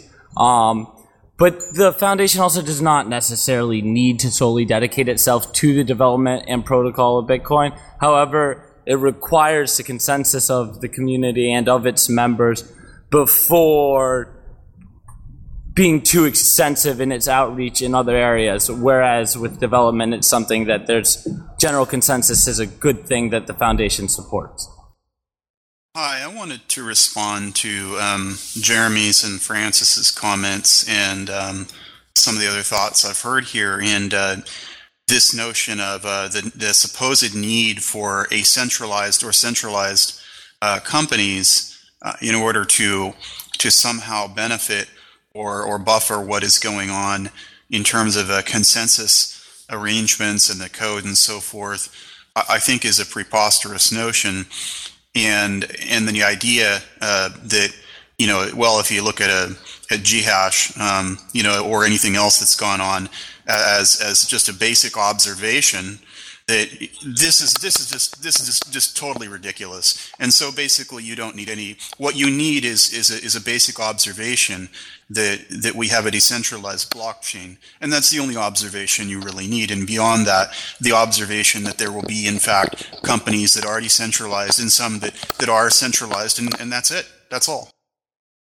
I want to emphasize that I didn't really say anything about decentralization. All I said was that I applaud the foundation's pivot to what its membership was seeking for the foundation to focus on because that's what's really important. The foundation is supposed to serve as a trade group, advocacy group for its members, and that's what it did by shifting to focusing on core development. And I was applauding that measure, and I will support measures such as that where they listen to its membership if I'm elected to the board. That's all I said. Thank you, Jeremy. Cody, I was, going to say something rude. I won't. Uh, the point bear emphasis that foundation, whether it be foundation or not, uh, development, none of Bitcoin development doesn't need legal substance, and this just desire, this furious desire to give it legal substance, uh, really, really bears unpacking, and maybe that's what I'll turn question four into for me. Uh, also, unlike Jeremy, I'll arrive to Bitcoin Foundation meetings not hungover. I'd just like to respond to um, to Colin's comments about um, uh, his worries about um, quote centralization, uh, I, I, note that in, in, the in the chat here, you uh, you're, you're, commenting barf barf as people were talking about uh, centralizing some some of the aspects of Bitcoin, and um, I, am I'm, I'm worried that you, you may be uh, thinking of it in in a different way. There are many things that unfortunately cannot be decentralized. For example, when people need to uh, go and learn about Bitcoin, one of the first places they're going to go is bitcoin.org. Does that mean that it's uh, uh, centralized? Well, I mean, yes, the web server is a central point to disseminate information, but that information is about our decentralized uh, pr- uh, protocol.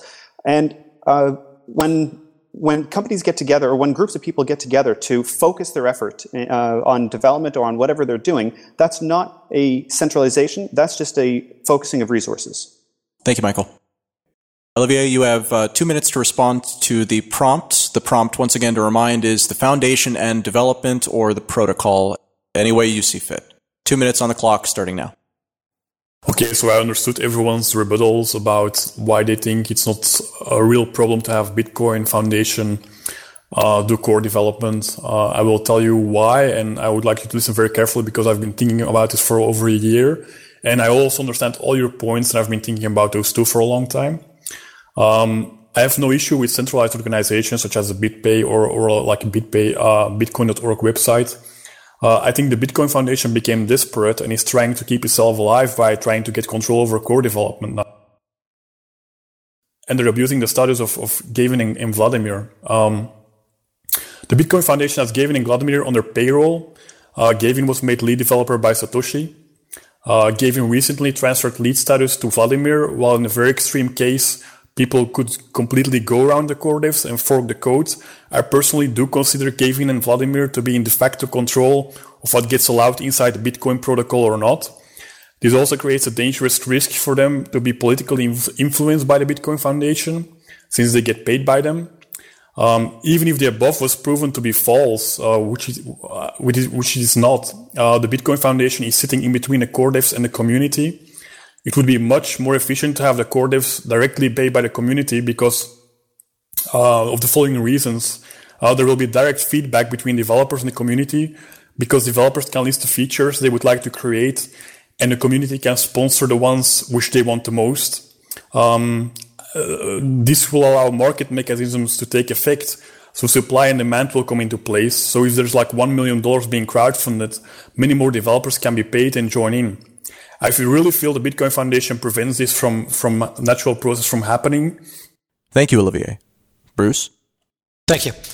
So I support Patrick Murck's focus on development, but I also believe that we should be more broad in our focus long term. I think that part of the reason for the shift in focus was due to resources. I think it's a wise thing, uh, given the time and financial situation of the foundation, particularly with the dropping uh, price Bitcoin and the financial resources but I believe that we should be more broad when possible in the future and as we grow and hopefully this uh, entire space will grow.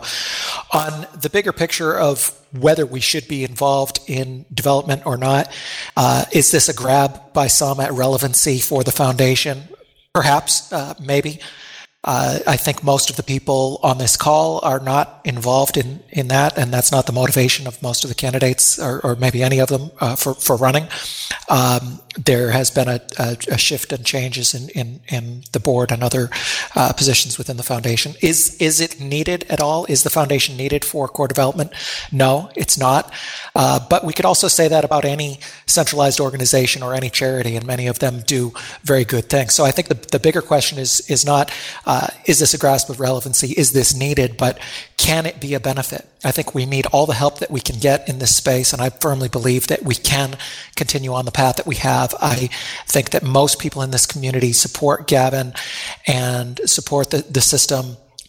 And although they want changes, I think that overall this can be uh, a very positive thing. And I think the DevCore um, plans that are going on in Boston, developing the developers is a great example of that. That's something that, uh, sure, somebody else could have done it, but nobody else so far has stepped up with something quite of that quality and caliber. So I think that we can be a force for good and we can be a positive net benefit on this community and on Bitcoin. Thank you.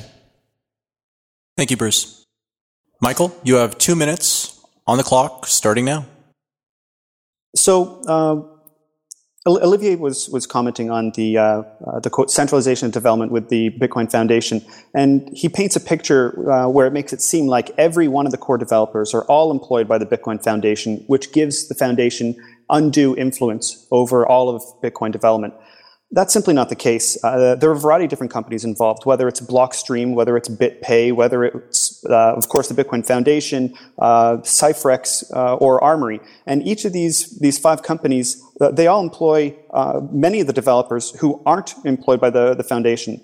people like Mike Hearn, Alan Reiner, Jeff Garzik, Luke Jr., Peter Todd, Eric Lombrozo, all of these developers work for a variety of different companies. Satoshi wrote in the code that consensus rules, and uh, Scott um, uh, commented on this earlier that uh, 51% is required for things to move forward. And Satoshi chose Gavin to succeed him because Gavin displays this personality trait in spades. Uh, every change that uh, that is proposed by any developer, whether it's one of these core developers or not, is debated by uh, everybody. And when there is consensus and everyone agrees this is an improvement that uh, would benefit all of us, only then is it included. And because of this decentralized methodology, there, there is no risk for the foundation to be in control of development because they're not in control of development. They're just one of many developers who are contributing. And uh, while yes, Gavin is, is a great leader in terms of um, uh, uh, his uh, personality, he's able to uh, focus the efforts of many people together. He never has used that to shoehorn something that uh, he likes or to uh, restrict something that he doesn't like. Uh, he works with the consensus that Satoshi gave him. One other thing to follow up that could be a benefit of a centralized organization in, in a role in development is fortunately the code itself protects the code from being co-opted in an easy manner. However, there are potential unforeseen situations that, that could arise where you know, miners are given court orders to, to you know, follow uh, uh, protocol changes or other attempts that that we have just not thought of yet that could uh, arise to uh, you know try and corrupt or, or or um, you know harm the code in some way. And so I, th- I, think that having an organization that is able to fight for that and fight for the independence and fight for the, the true principles that we have uh, is useful. And I, I think also a lot of the more positive things like the dev core, developing the developers, are uh, really good roles for this. So that's just something I'd add. Thank you, Bruce. Scott, you have one minute starting now. Thank you, Adam. Well, again, I think you know we're getting back to where the protocol. You know, again, there's a 51% consensus, and it was done for a purposeful reason.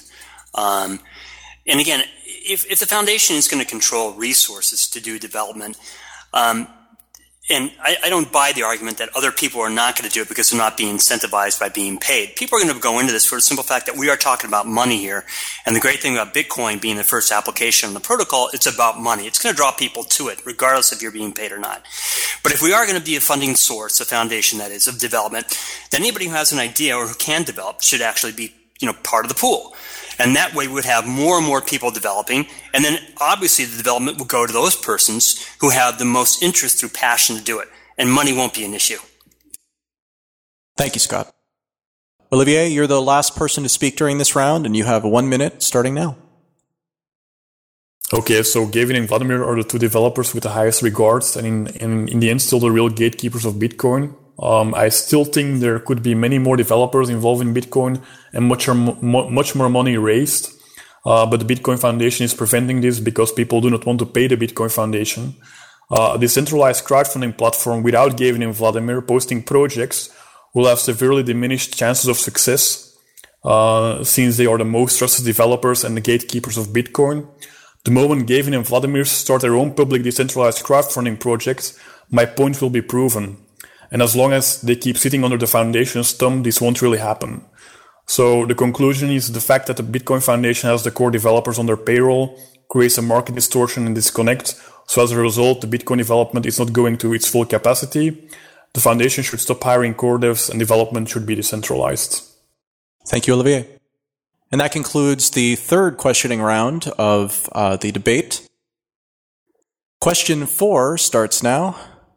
The first to speak during this round will be Francis, and the prompt is reforms that you would institute or current practices that you would codify at the foundation. Talk about the foundation itself, whether internally or internationally. Again, the idea here is to talk about the ambitions of the foundation as you see it, and also, again, to, to highlight the things that you think are going well and that have been done well, and to highlight the things that you think really aren't going well and that, you, that need to be changed as soon as possible. So, Francis, you have two minutes to respond to this prompt on the clock right now. Thanks, Adam. Um, I think it's important for candidates to realize that they will be one of seven board members and they cannot unilaterally uh, implement any changes and that the board has already indicated that, you know, support for Patrick Murck's uh, changes. Uh, with that in mind, I'll list uh, the reforms that I would uh, implement or support if I'm, uh, if I'm elected. Um, first, the technical development of Bitcoin will become the foundation's only essential mission and main expenditure. Um, any activity is going to be undertaken with the rationale of obtaining resources and tools to develop Bitcoin's technical infrastructure. Direct political lobbying would cease immediately. Um, that doesn't mean that board members or Patrick Murck can, using very limited resources, um, try to be thought leaders in, um, you know, in, in regulation specifically um, to oppose any technological specific or discriminatory re- uh, would not be a mandate of the foundation and it will no longer attempt to centrally produce educational material. Um, expansion of the affiliate program will cease immediately. Um, I have been heavily involved in in uh, this program, and I don't think it's it's working that well. Um, I think we should move from a franchise model to a more decentralized partnership model, but certainly not look to add more affiliates. Um, I think broad, broad budget orientations and financial statements should be made available. This does not include the wage of staff, which I think publishing that would be a gross violation of their privacy. I think we should, at minimum, know um, the the basic broad budget orientation. So what what's being spent on development, what's being spent on this and that. Uh, also, fundraising expenses versus administrative expenses. Um, generally speaking, uh, we should switch from a top-down corporate model of organization to a more um, bottom-up grassroots. And I would personally assume an unofficial role of watchdog uh, on the board, uh, reporting to members my concerns and taking their complaints. Thank you. Jeremy, we have two minutes. Uh, the prompt is reforms that you would institute or current practices you would codify at the foundation, really throughout the entire scope of its activity. You have two minutes on the clock, starting now based off of a lot of the conversations I've had with Bitcoiners around the world, uh, the foundation needs to desperately reform its onboarding process for international branches. I don't really know how this should be done. I need to explore the process further. But I know right now, if you want to start a branch of the Bitcoin Foundation in a foreign country, you have to go through hundreds of pages of legal documentation, and that just sounds like a miserable and not and very bureaucratic process that shouldn't really be happening in the age of the blockchain. Uh, furthermore, I think membership fees should go, be lower as well, if not free, uh, at least for individual members. And lastly, I think it would not be a bad idea for the foundation to identify the bad actors in the ecosystem before businesses implode, such as GAW Miners, for example. Thank you. Thank you, Jeremy. Scott, uh, you have two minutes on the clock to respond to this uh, to respond to this prompt, which is about uh, what practices you like from the foundation and what things that you think should change. This is basically a modif- uh, I like to talk about shining examples and horrible warnings because I think that it's really important in a decentralized environment that we learn from both. And it seems like the foundation is one of the organizations that's been around, you know, for a while. Certainly has examples of both good and bad. So that's really the intention of this prompt. Uh, you have two minutes on the clock starting now. Thank you, Adam. Yeah, well, well, good and bads are always going to exist for the simple fact that we're human. And because we have an organization of people that are together, those humans are going to make collective mistakes. It just has to have courage people to go back to what the intent of what the board should be. And that is Satoshi's white paper. I mean, there's, there's nothing more simple than that. I mean, um, we have to codify if there's going to be a, a, broad network of bylaws and if there's going to be board members and there's going to be charters etc well then well we got to go back to what satoshi said. And if it's going to be privacy and anonymity we can't collectively do that with a foundation. So we have to instead support something along the lines of just the opposite. If you can't make one transaction notified you have to make all transactions notified. Financial statements need to be made public. Not not not details but summary um, the reason why Linux works is because people are passionate about it. There's a network effect. Uh, we've already brought the problem of money into the foundation. So if we're going to have the money of, uh, the money problem there, let's go ahead and spread it so far out that again, anybody who wants to join in in development or anybody who wants to put in a different type of client should be funded. Um, that way, we can determine that the persons who spend the most time um, developing this out are going to be the ones that are passionate about it. Um, again, the foundation is a member of people. It's an association. No one needs to associate it with it unless they choose to do so. Um, and if we're going to keep this thing alive, it, that's exactly it's got to be. It's got to be the way that people associate, which we're going to make mistakes. Things going to be done, but people are going to have the courage to say, at the end of the day, this is what our intent is, and that intent is pretty clear. It's Satoshi's white paper. Thank you, Scott. Theo, well, the reform I would institute as member of, I have been a member of many nonprofit organization, and as a member of a nonprofit, I expect certain things to be made public. Uh, the financial of the organization, the bylaws of the organization, and to make them public, but also easily accessible, where I don't have to spend three hours trying to dig through many layers of website just to find the document. And so as a member of the board, I would advocate for the easy finding of all the inner working of the organization for the paying member because the organization is for the members. And I would like to work on strengthening the grassroots movement within the organization to bring committees, people who are interested in developing an idea to give them the form, the committee, to express themselves and to brainstorm ideas. And I think that's the role of the foundation is just to bring, to bring a place where people can freely brainstorm in a codify somewhat, somewhat a codified in a, in an area where they, they can find themselves. And we can give them some basic rule on how to conduct a meeting, how to do simple things that will allow them to better come up with idea. And that's the role of the foundation. So as a person in the foundation, I will try to bring this idea to the rest. Thank you, Theo. Cody? Okay, my candidacy is pretty clear in its forms, which are in fact not reforms, but unforming. I want to unform the foundation. I believe it should be disbanded, dissolved. The Bitcoin should be given away in a jubilee to open source software development. And in uh, in the ashes, we have people like um, Gavin and, and, Andreas who have already promoted uh, my own proposal. We could reform a Bitcoin engineering task force if need be, but leave, leave that uh, to luminaries in Bitcoin to do themselves. If left to itself, the world is perfect, as I said earlier. My what's really insidious to me is the thing of people like Bruce who, you know, they say that they're anti-status, but really all they want to do is promote this idea that society and our role as social beings to be sensible and responsible.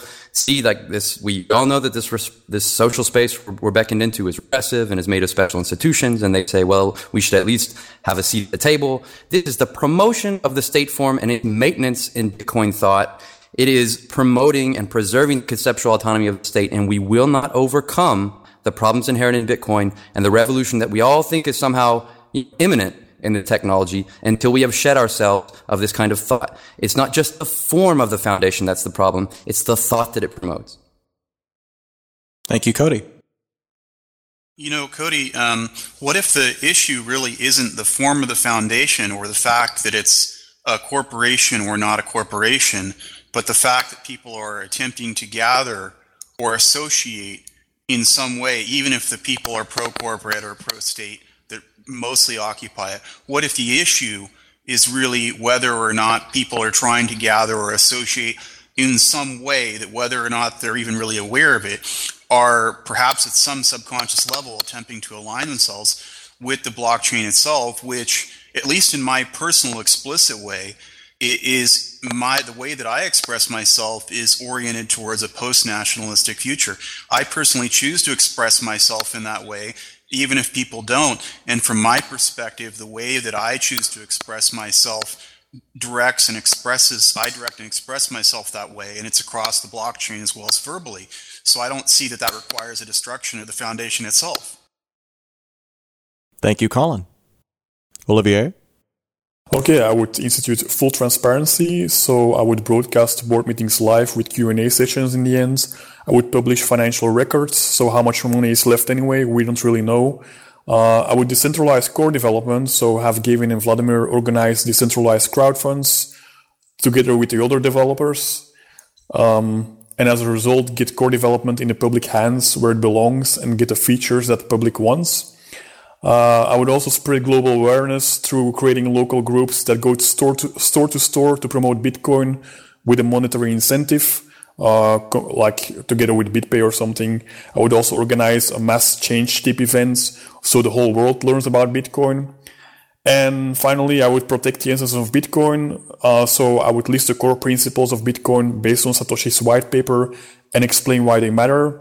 I would keep Bitcoin anonymous. I would keep a 21 million supply limit, and I would make sure it's completely decentralized. Thank you, Olivier. Bruce, you're the next speaker. You have two minutes, starting now. Thank you. There's a few things that I would do that I mentioned before. Uh, the, the goals would be transparency, decentralization, including more members, and dealing with regulators when they can be educated or fighting them when they have proven themselves to be enemies. But I think that in this overall conversation, there's a little bit of an overfocus, in my opinion, on the mechanics of how to run the Bitcoin Foundation versus what it is doing.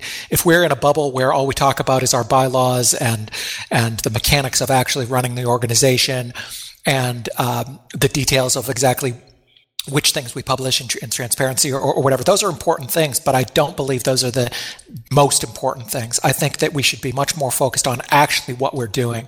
And some of the things that I would like to do are fight very hard against the regulators who are uh, challenging this technology. People like Ben Lawsky. I think that we should have a, a, a, a very, very organized and harsh approach to fighting people who have proven themselves to be enemies of this technology. And then equally, I would much rather uh, not fight someone. I'd rather reach out to them and educate them. There are, uh, I am not a fan of regulators, but there are regulators who simply have fundamental misunderstandings about how this technology works, who can be educated, who can be worked with, and can be influenced. And when I talk about these kind of things with with uh, global influence, I'm not talking about us being in the smoke filled room making decisions that are directive that that you know at the detriment of members. I'm talking about us acknowledging that these smoke filled rooms do exist. We do have enemies and we should be working to uh, counter their influence. Thank you. Thank you bruce. All right, I, I, want to be clear that I respect Bruce, but he is wholly preoccupied with the question of authority, and he does enjoy regulation in this sense. All right, he wants a guarantee of some kind of revolution. He said it here. He said it in other forums. We don't know that this technology will work. Michael has, has joined in and said the same thing. Well, we don't know. It's, you know, it's, it's liminal and beta. We don't know it's going to work. Therefore, it's essential to be realistic, be pragmatic. Listen, assume the abyssal acts. Do what you have to do without permission. And, and the Bitcoin Foundation has stymied through its through its uh, status collaborations, the most brilliant startups that were to never be in Bitcoin, and all the while through its blog and other publications said, "Well, you know, we didn't know how bad it could have been if we weren't there. Good thing we were there. This is capitulation." Thanks, Cody. Yeah, I um, I just want to be clear that I am very much against regulation, and when I say that this is uncertainty. It doesn't mean that I want to gain certainty by embracing regulation anyway. I'm, I'm, just acknowledging that there are these forces that exist, whether we like it or not. I wish Ben Lawsky had no power. Based on merit, he would not exist in our space. I've said that many, many times in public forums. But the fact is, he does exist. He does affect businesses. He's affecting businesses and even the price of Bitcoin right now, this, this very week. So I think that it, it is, we, we can think about what the ideal world is and we can focus on uh, the change that we know this technology is capable of. But I view it almost like an on ramp where you, you need to get cash into the system somehow by working with old existing organizations like banks that we may not like. We also need to fight these regulations to make this uh, way paved for this technology. Thanks. I think it's important to engage regulators um, for maybe a different reason than some people might think. Uh, in the grand scheme of things, I don't think regulators are the primary threat to Bitcoin. I think the primary threat is technological in nature. Um, however, there are businesses and, and, individuals that will suffer that might end up being scapegoats. Um, this will happen on a national, regional basis. So even as a libertarian, I don't intend to at least stand by and, and suffer uh, these discriminatory regulations. I just think um, these fights are better conducted on, on, on, a local, regional level. I think it's a bit unfair to say that nobody should engage with regulators because some people have businesses and businesses are based in jurisdictions and they'll have to comply with those laws. Um, so also the foundation is an international organization and even though they are affiliates, the affiliates are completely different organizations. And I personally don't want to see uh, the funds of international uh, people being used for lobbying only in Washington. Thank you, Francis. Colin, you have two minutes to respond to the prompt reforms you would institute or current practices you would codify. Okay, so this is Colin Gallagher, and uh, reforms I would make going in right away would be building on some of the things that the foundation has already done. And one of those has been minutes. So the foundation has done minutes um, and publish them, but they're not up to date by any means. They're close to what to where they could get to to be basically up to par, up to present.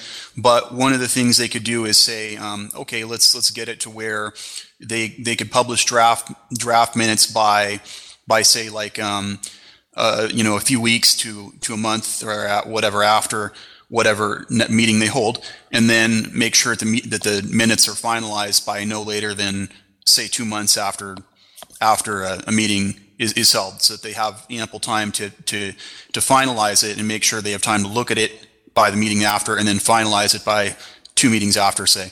So that would be once I can get that kind of thing nailed down, and and you know work with with the you know the rest of the board members to figure out the technical um, obstacles to, to getting them published on the site. Then it's agendas because right now there's no agendas for public or members view, and that would then make sure that you know before a meeting happens, then the members can see, oh, hey, look, this is what they're going to do. This is what the this is what the board intends to do. There's a basic agenda here, bullet points. You know, one, two, three, four.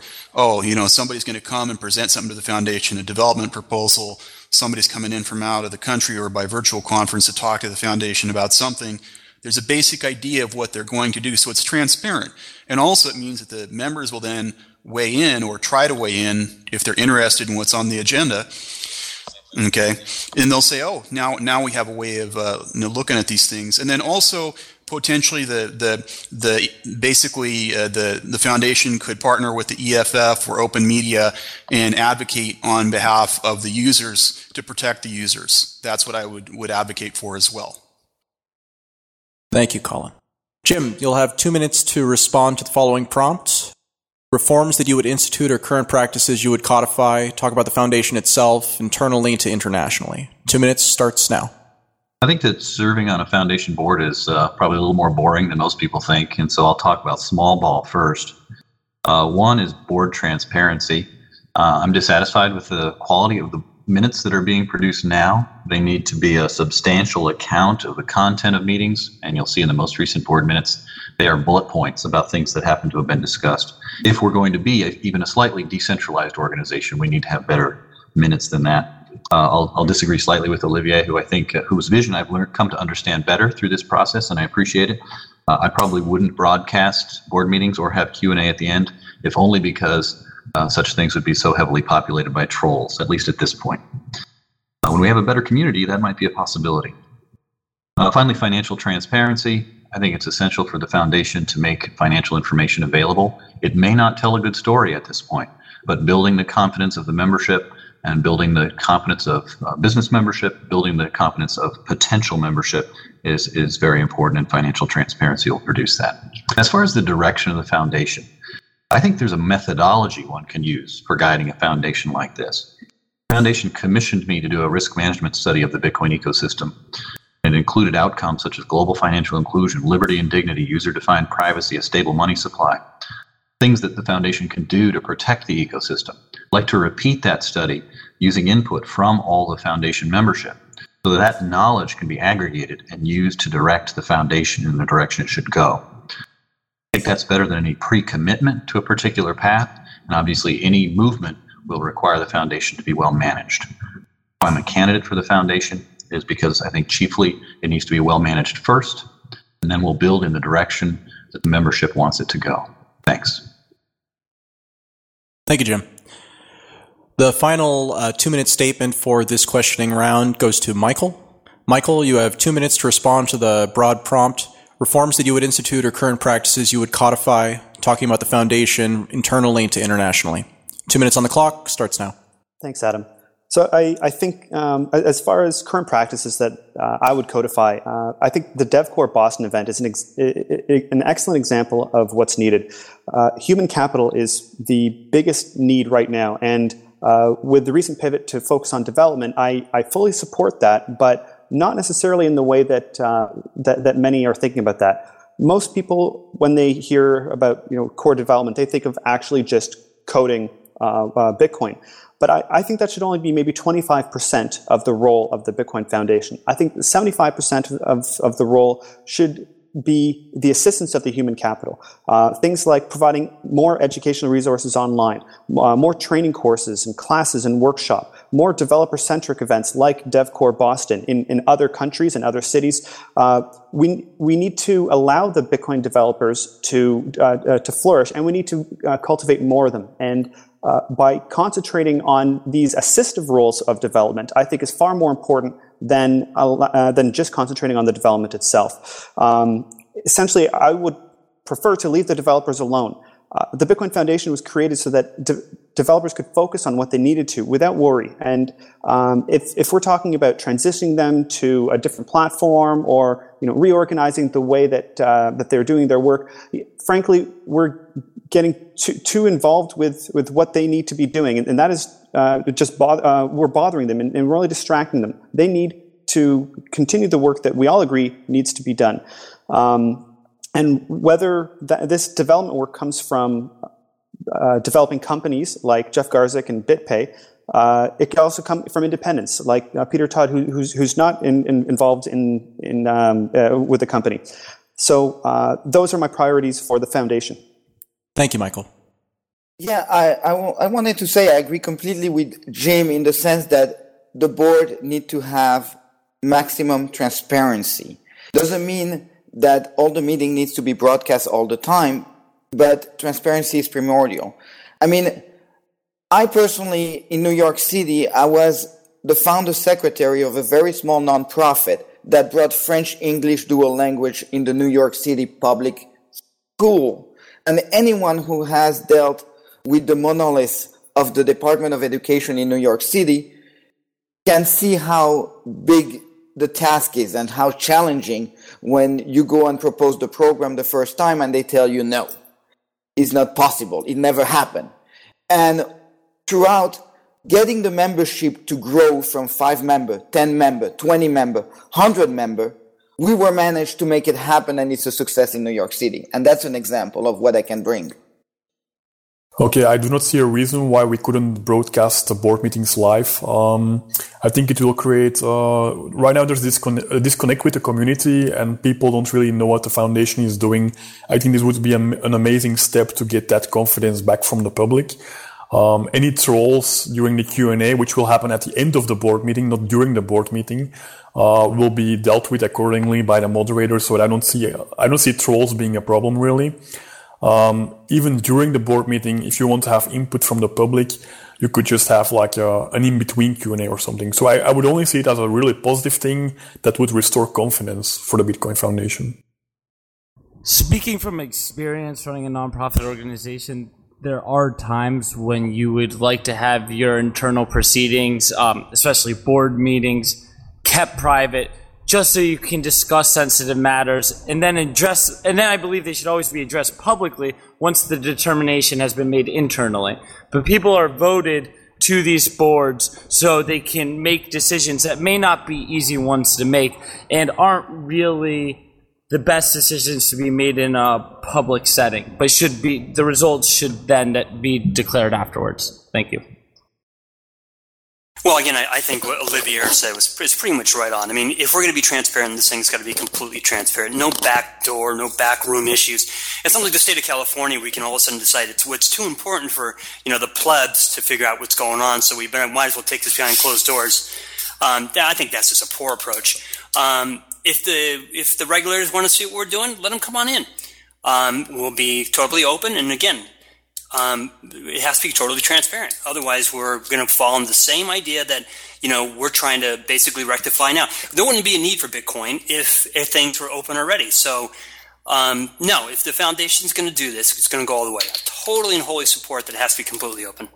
Thank you, Scott. And with that, we conclude the fourth round of today's debate.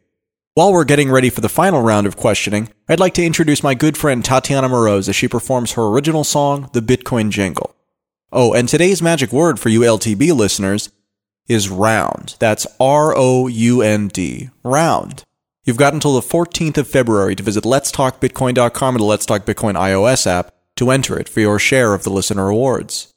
And now, the Bitcoin jingle.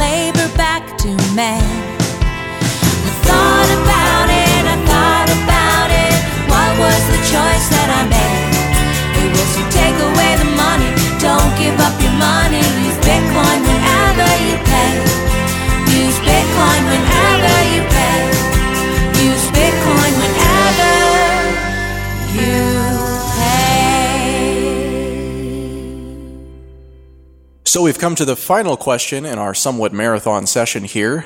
There will not be closing statements after this. So make sure that if you want to, you want to, you know, get anything in there, this is the question to get it in for. The first person who's going to speak on this issue is Cody Wilson. The prompt, broadly speaking, is the most important tasks or goals for the foundation and Bitcoin in 2015. Cody, you have two minutes starting now. The Bitcoin Foundation was founded by criminals and statist collaborators. Its history is one of integrating the technological libertarian, baiting him, calling him unrealistic, and now, lastly, clamoring to claim him as a final referent and excuse. It is running out of money. It is running out of resources. It is suffering a slow death, both socially and institutionally. I stand to give it a quick and significant death.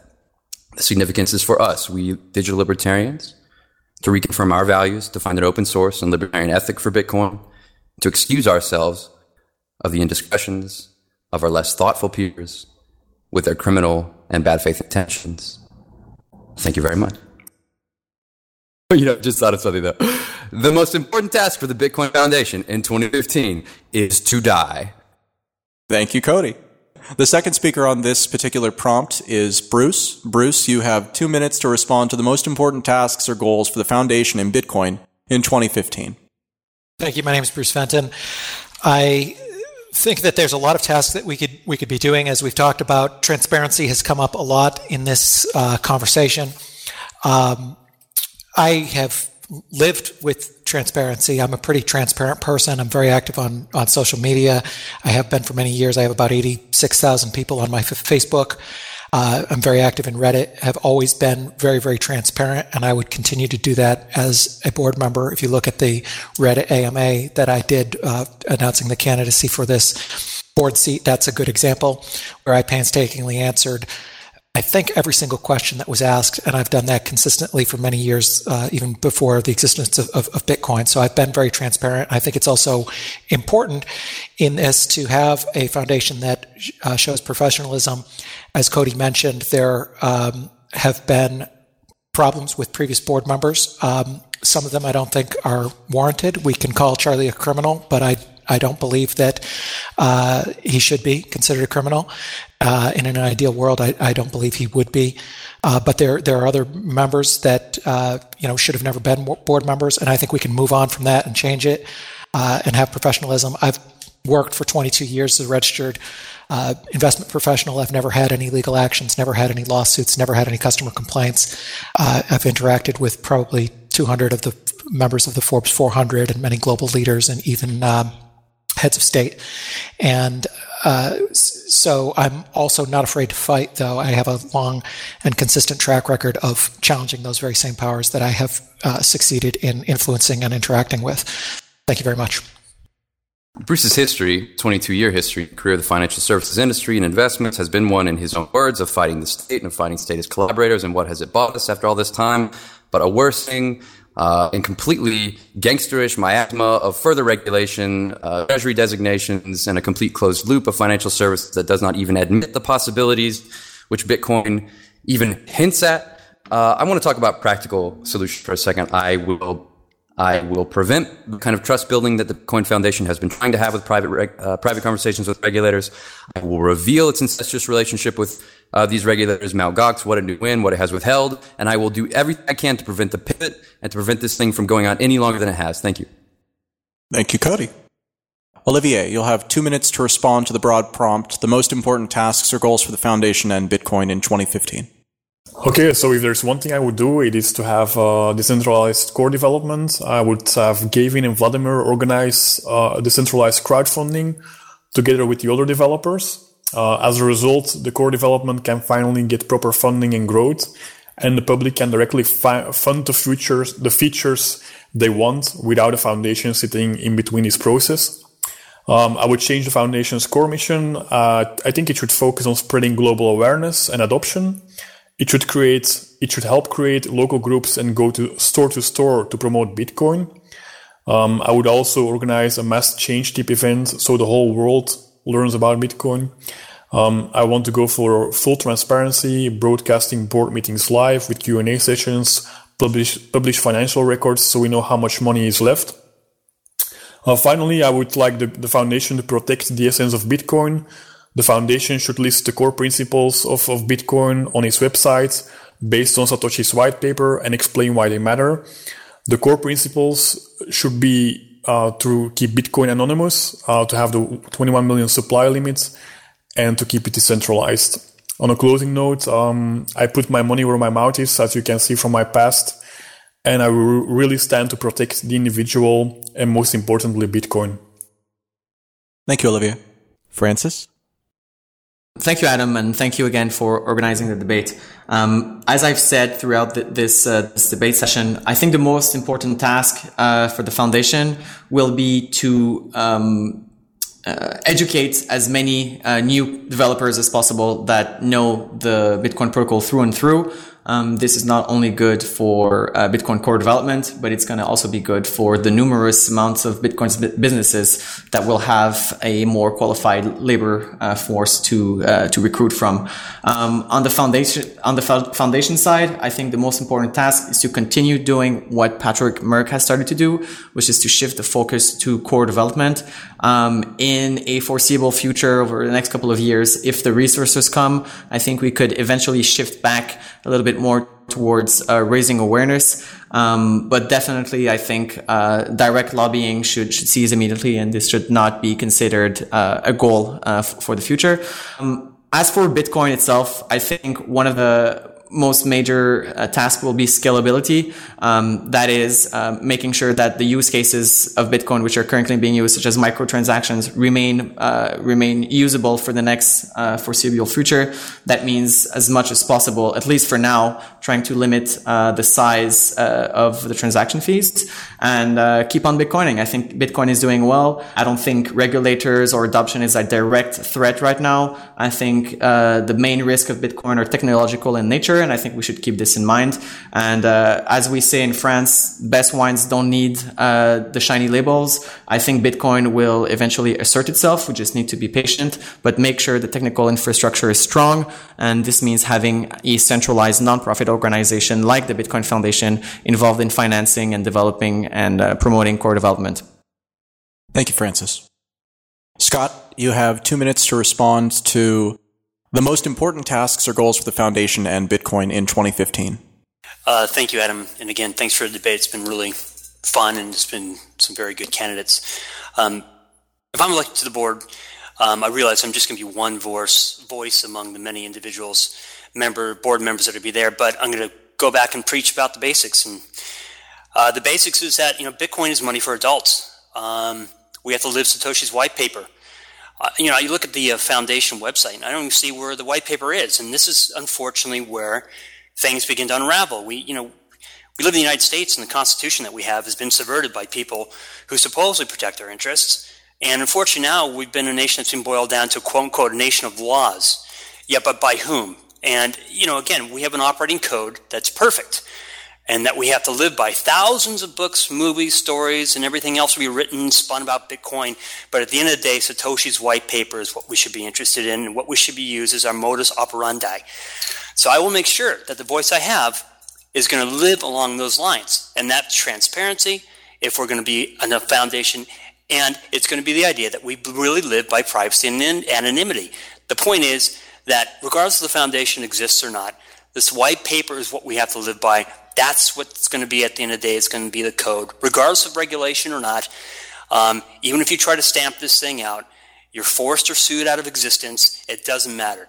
Um, just like Keyser Söze or you know Pirate Bay, Bitcoin will just disappear and reverse surfaces somewhere else. So at the end of the day, if we're going to have a foundation, let's keep it simple and let's keep what we're supposed to be, you know, the intent that we're supposed to have, which is Satoshi's white paper. Thank you, Scott.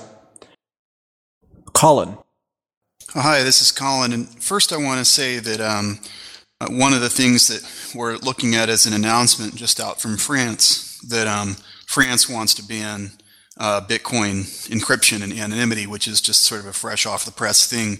And um, and the lobbying issue um, is something that uh, I brought up in my uh, in my in my campaign platform back in early November 2014 uh, I wanted to stop all all lobbying from the foundation, and um, and after I announced that, and I was very, I was very vocal about it.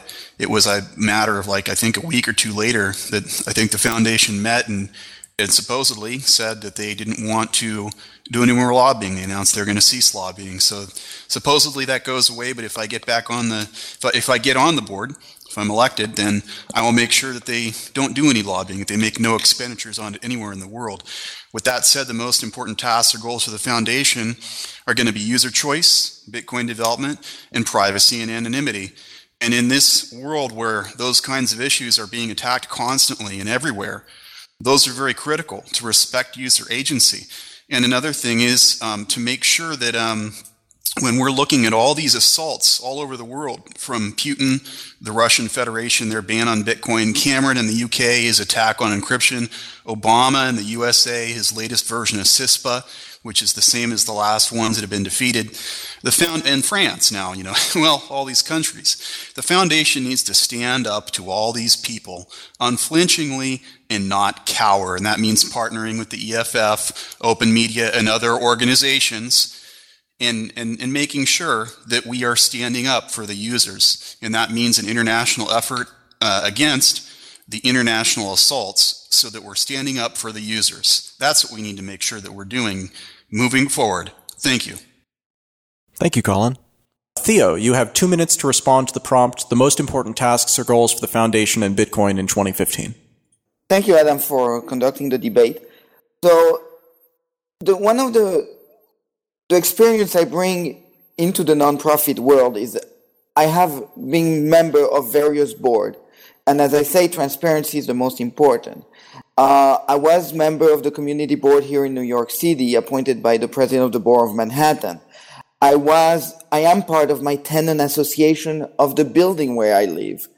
So I am a member of the party in power in France. And all these experience has taught me how to deal in an environment of 10 member or an environment where there are 500 member.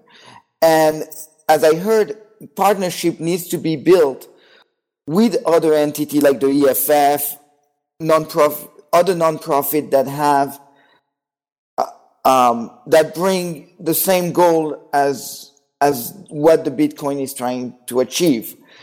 So one of the most important things for the foundation, I do believe, is the part of transparency to create trust within the membership so the membership can grow and learn how to brainstorm and bring new idea to the table. And the foundation is an important thing as long as the foundation doesn't monopolize everything and doesn't force everybody to say Bitcoin is this. No, the foundation is just an important piece of the ecosystem as a member of the board, if elected and you entrust me with your vote, or the people in the membership entrust me with their vote, is to bring a real dynamic board for the foundation. Thank you, Theo. Jeremy. Um, the most important tasks for the foundation in 2015 are to reestablish its legitimacy within the community by becoming as transparent as possible. The Bitcoin Foundation must also sit down with other advocacy groups such as Coin Center and the Digital Chamber of Commerce to concentrate energies most efficiently. And now this might be the most controversial thing I say, but I'd like to see the political ideology taken out of the way the technology is communicated because that's how we're going to reach true adoption, reach the world, uh, help reach the people that this technology can benefit the most. Um, I don't think there's room for ideology with uh, technology as powerful as this. And we need to bring, continue to bring new developers into this space as they've begun to do with DevCore. And we need to become a positive force for the Bitcoin ecosystem. Lastly, we need to engage the youth of this technology as CCN has, and we need to help related blockchain technologies as well. Something I've done and will continue to do in this incredible industry. Thank you. Thank you, Jeremy. Yeah, uh, this is a, rebuttal to what Jeremy's just said. And by the way, I, I have agreed with mo- most of what you said today. Um, but I think it's possible to remove the political ideology from Bitcoin. Bitcoin is apolitical. Um, by definition, that contradicts every, particularly when it comes to monetary policy. Um, so one of the biggest use case for Bitcoin is that it is apolitical, and that's an ideology in itself. Um, as we see uh, monetary policies all over the world um, becoming less stable, um, becoming wild, and, and and failing, I think the non-political aspect of Bitcoin, so which is political in itself, um, becoming one of the main selling points. Um, I want to advocate in 2014, Bitcoin has been advocated by almost everyone as a magnificent payment system. I would like in 2015, um, Bitcoin to be advocated as a non-political currency, a currency which is not controlled by the state, a currency whose money supply cannot be inflated. And I think that's going to be a, a big seller uh, next year. Thank you, Francis. Jim, you'll have two minutes to respond to the prompt, the most important tasks or goals for the foundation and Bitcoin in 2014. Well, I think the Bitcoin Foundation, like Bitcoin itself, will have a year of retrenchment in 2015. Uh, it's a year when changes on the board can introduce practices that build the foundation's reputation for solidity, reputation that it doesn't have, that it hasn't built in the past. It's taken some hits that uh, many have been self caused. I think the foundation's mixed reputation in the community is differs from its relatively strong public brand. We can use that brand over time to defend decentralization, which may include government relations and may include public affairs, uh, to promote Bitcoin to the public, so few of whom know about Bitcoin right now. We need to have big adoption, big PR, big education, so that we get to those goals that everybody shares global financial inclusion, liberty and dignity, user defined privacy, a stable money supply. I worked for a lot of years in nonprofit foundations that work in these fields. I understand what nonprofit foundation management is like. Honestly, it's a little bit boring, but I think it's important. And it's very important to build a strong foundation so that Bitcoin has a strong defender in the United States and worldwide. Having worked as the Foundation's Global Policy Counsel last year, not only to introduce Bitcoin in the US, but in Europe, both Brussels and London, I know some of how this is done. I know the ins and outs of the organization. I regret some of the failings it's had in the past, but I really want to improve it because I know that what Bitcoin can deliver to the world is very, very important. And if we get together and build a strong organization, I think many of the candidates are capable of doing so. We're going to make the world a better place. Thanks very much. Thank you, Jim. And the final two minute statement of the debate. Uh, once again, I just would like to take the opportunity to thank everybody for attending this. This has been a definitely marathon three hour recording session to get all this stuff done, and that's not nothing. So once again, thanks to everyone to putting the importance, frankly, on this. It, it, this is, uh, I go off the rails on all this stuff, but looking at the people who are running for these roles, that is probably the most impressive thing about these roles that I have yet seen is that there are a lot of people, you know, all of you candidates are very passionate, and we even have several who weren't able to attend this recording. So, I mean, considering the relative lack of power that many people are making the argument, you know, within this within this debate that uh, you know that the Bitcoin Foundation is imbued with or not, the people who are seeking to to try and help shape that journey moving forward for the foundation indeed is an impressive list. So once again, I'd like to congratulate you all for getting this far and thank you for, you know, caring enough to try and do these things, whatever your agendas are. The final two minute segment for this debate goes to Michael. And Michael, I'll repeat the prompt one more time. The most important tasks or goals for the foundation and Bitcoin in 2015. You have two minutes starting now. Thanks, Adam. So I, th- I think the, the most important goal for the foundation involves the human capital. And there are a few different facets that fall underneath that. Uh, the most important goal is to get more developers and that involves uh, providing educational resources online uh, for those who are self uh, self trainers, uh, to provide workshops and classes and training courses uh, for for people who who can't necessarily learn on their own, but they need to to learn with the aid of, of other people. Um, to host developer centric events like DevCore Boston all around the world. Uh, all of these types of, of events, they improve the developer ecosystem, which thereby improves the entire Bitcoin ecosystem. Uh, the other uh, focus, which goes alongside of the of, of human capital, is standards and certifications. We need to draft and publish standards for development, for security, for accounting, uh, legal, and really anything else that would uh, benefit from these standards. Every industry already has standards that make them uh, better. Uh, for example, with uh, credit cards, there's the PCI standard, which dictates how credit card numbers should be protected. There are developer standards, which train people, you know, what are classes, what are instances, uh, what is polymorphism, all the concepts that you would need to know in order to be an effective developer. Um, food industry has has standards for food quality, but in our cryptocurrency space, we don't yet have that. Um, and I'm, I'm happy to announce that at DevCore Boston, uh, the Cryptocurrency Certification Consortium will be making a presentation alongside Patrick Murck from the Bitcoin Foundation to talk strictly about standards and certifications uh, that will help improve our ecosystem and help give guidance for any developer uh, who wants to develop a secure application or a secure exchange or a secure Bitcoin program. Uh, they'll they'll be able to, to, to do this. Thank you, Michael. Yes, I, just wanted to piggyback on Jeremy and Jim's uh, comment. One is Jeremy and ideology, and Jim's and boredom. The Bitcoin, the the foundation. I mean, to be part of a nonprofit with so many different people coming with different, so many different background, ideology might be the most important thing that will go with the foundation. I mean the idea here is to bring together people who have so many different background and bringing them together is exactly what the foundation role is. And boredom, it cannot be boring to bring all those people with all those different background together. So that's what I expect from the foundation. The apolitical nature of Bitcoin may indeed make the technology politically ideological, but that does not mean political ideology is necessary to communicate this extraordinary technology.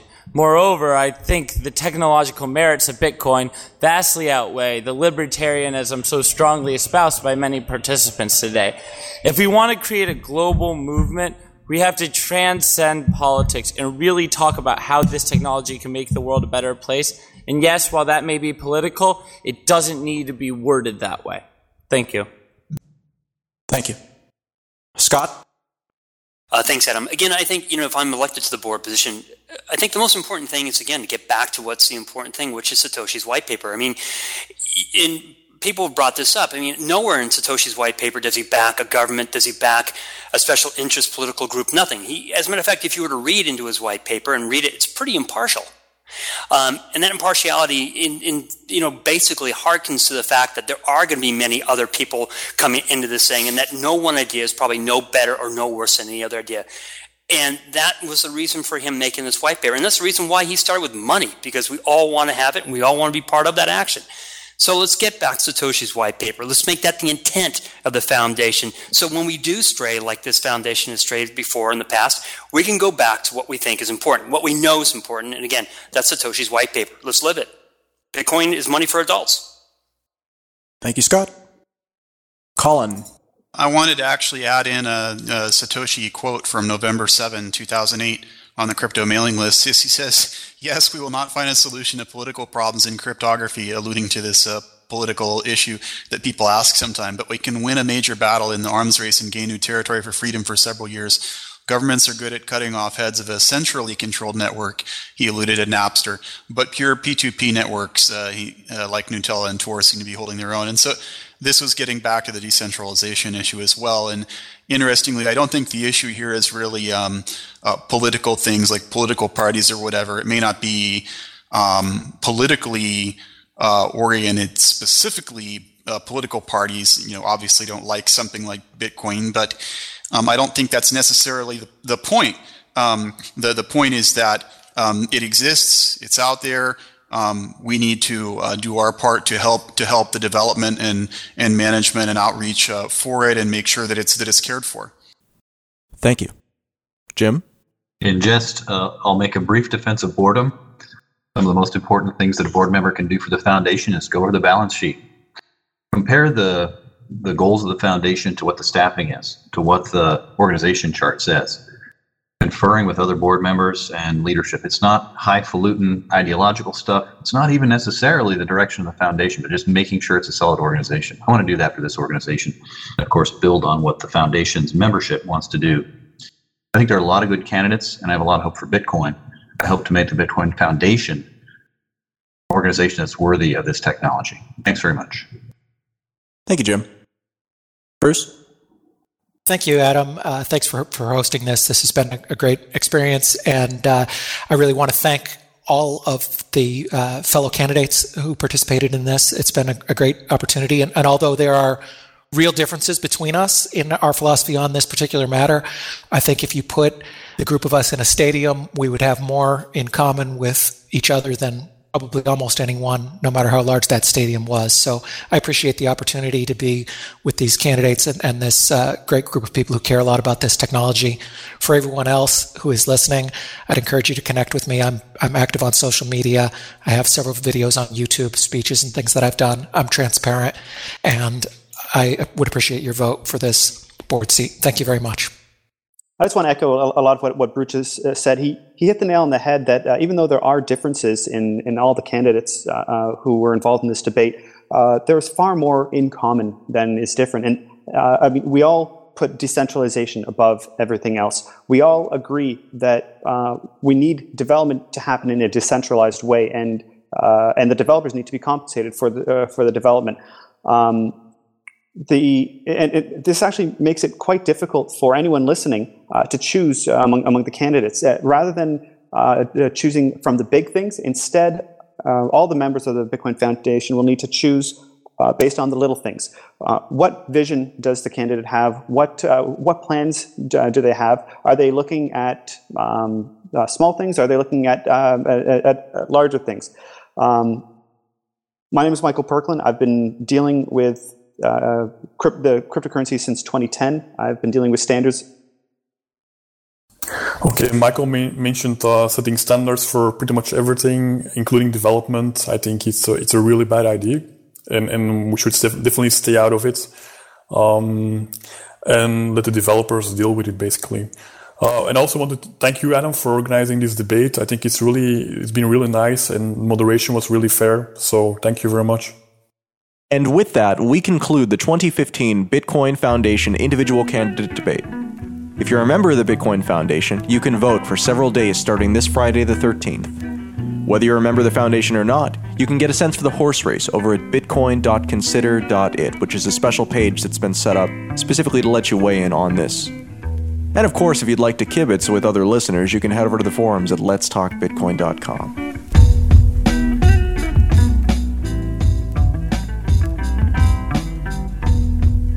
Thanks for listening to this episode of Let's Talk Bitcoin.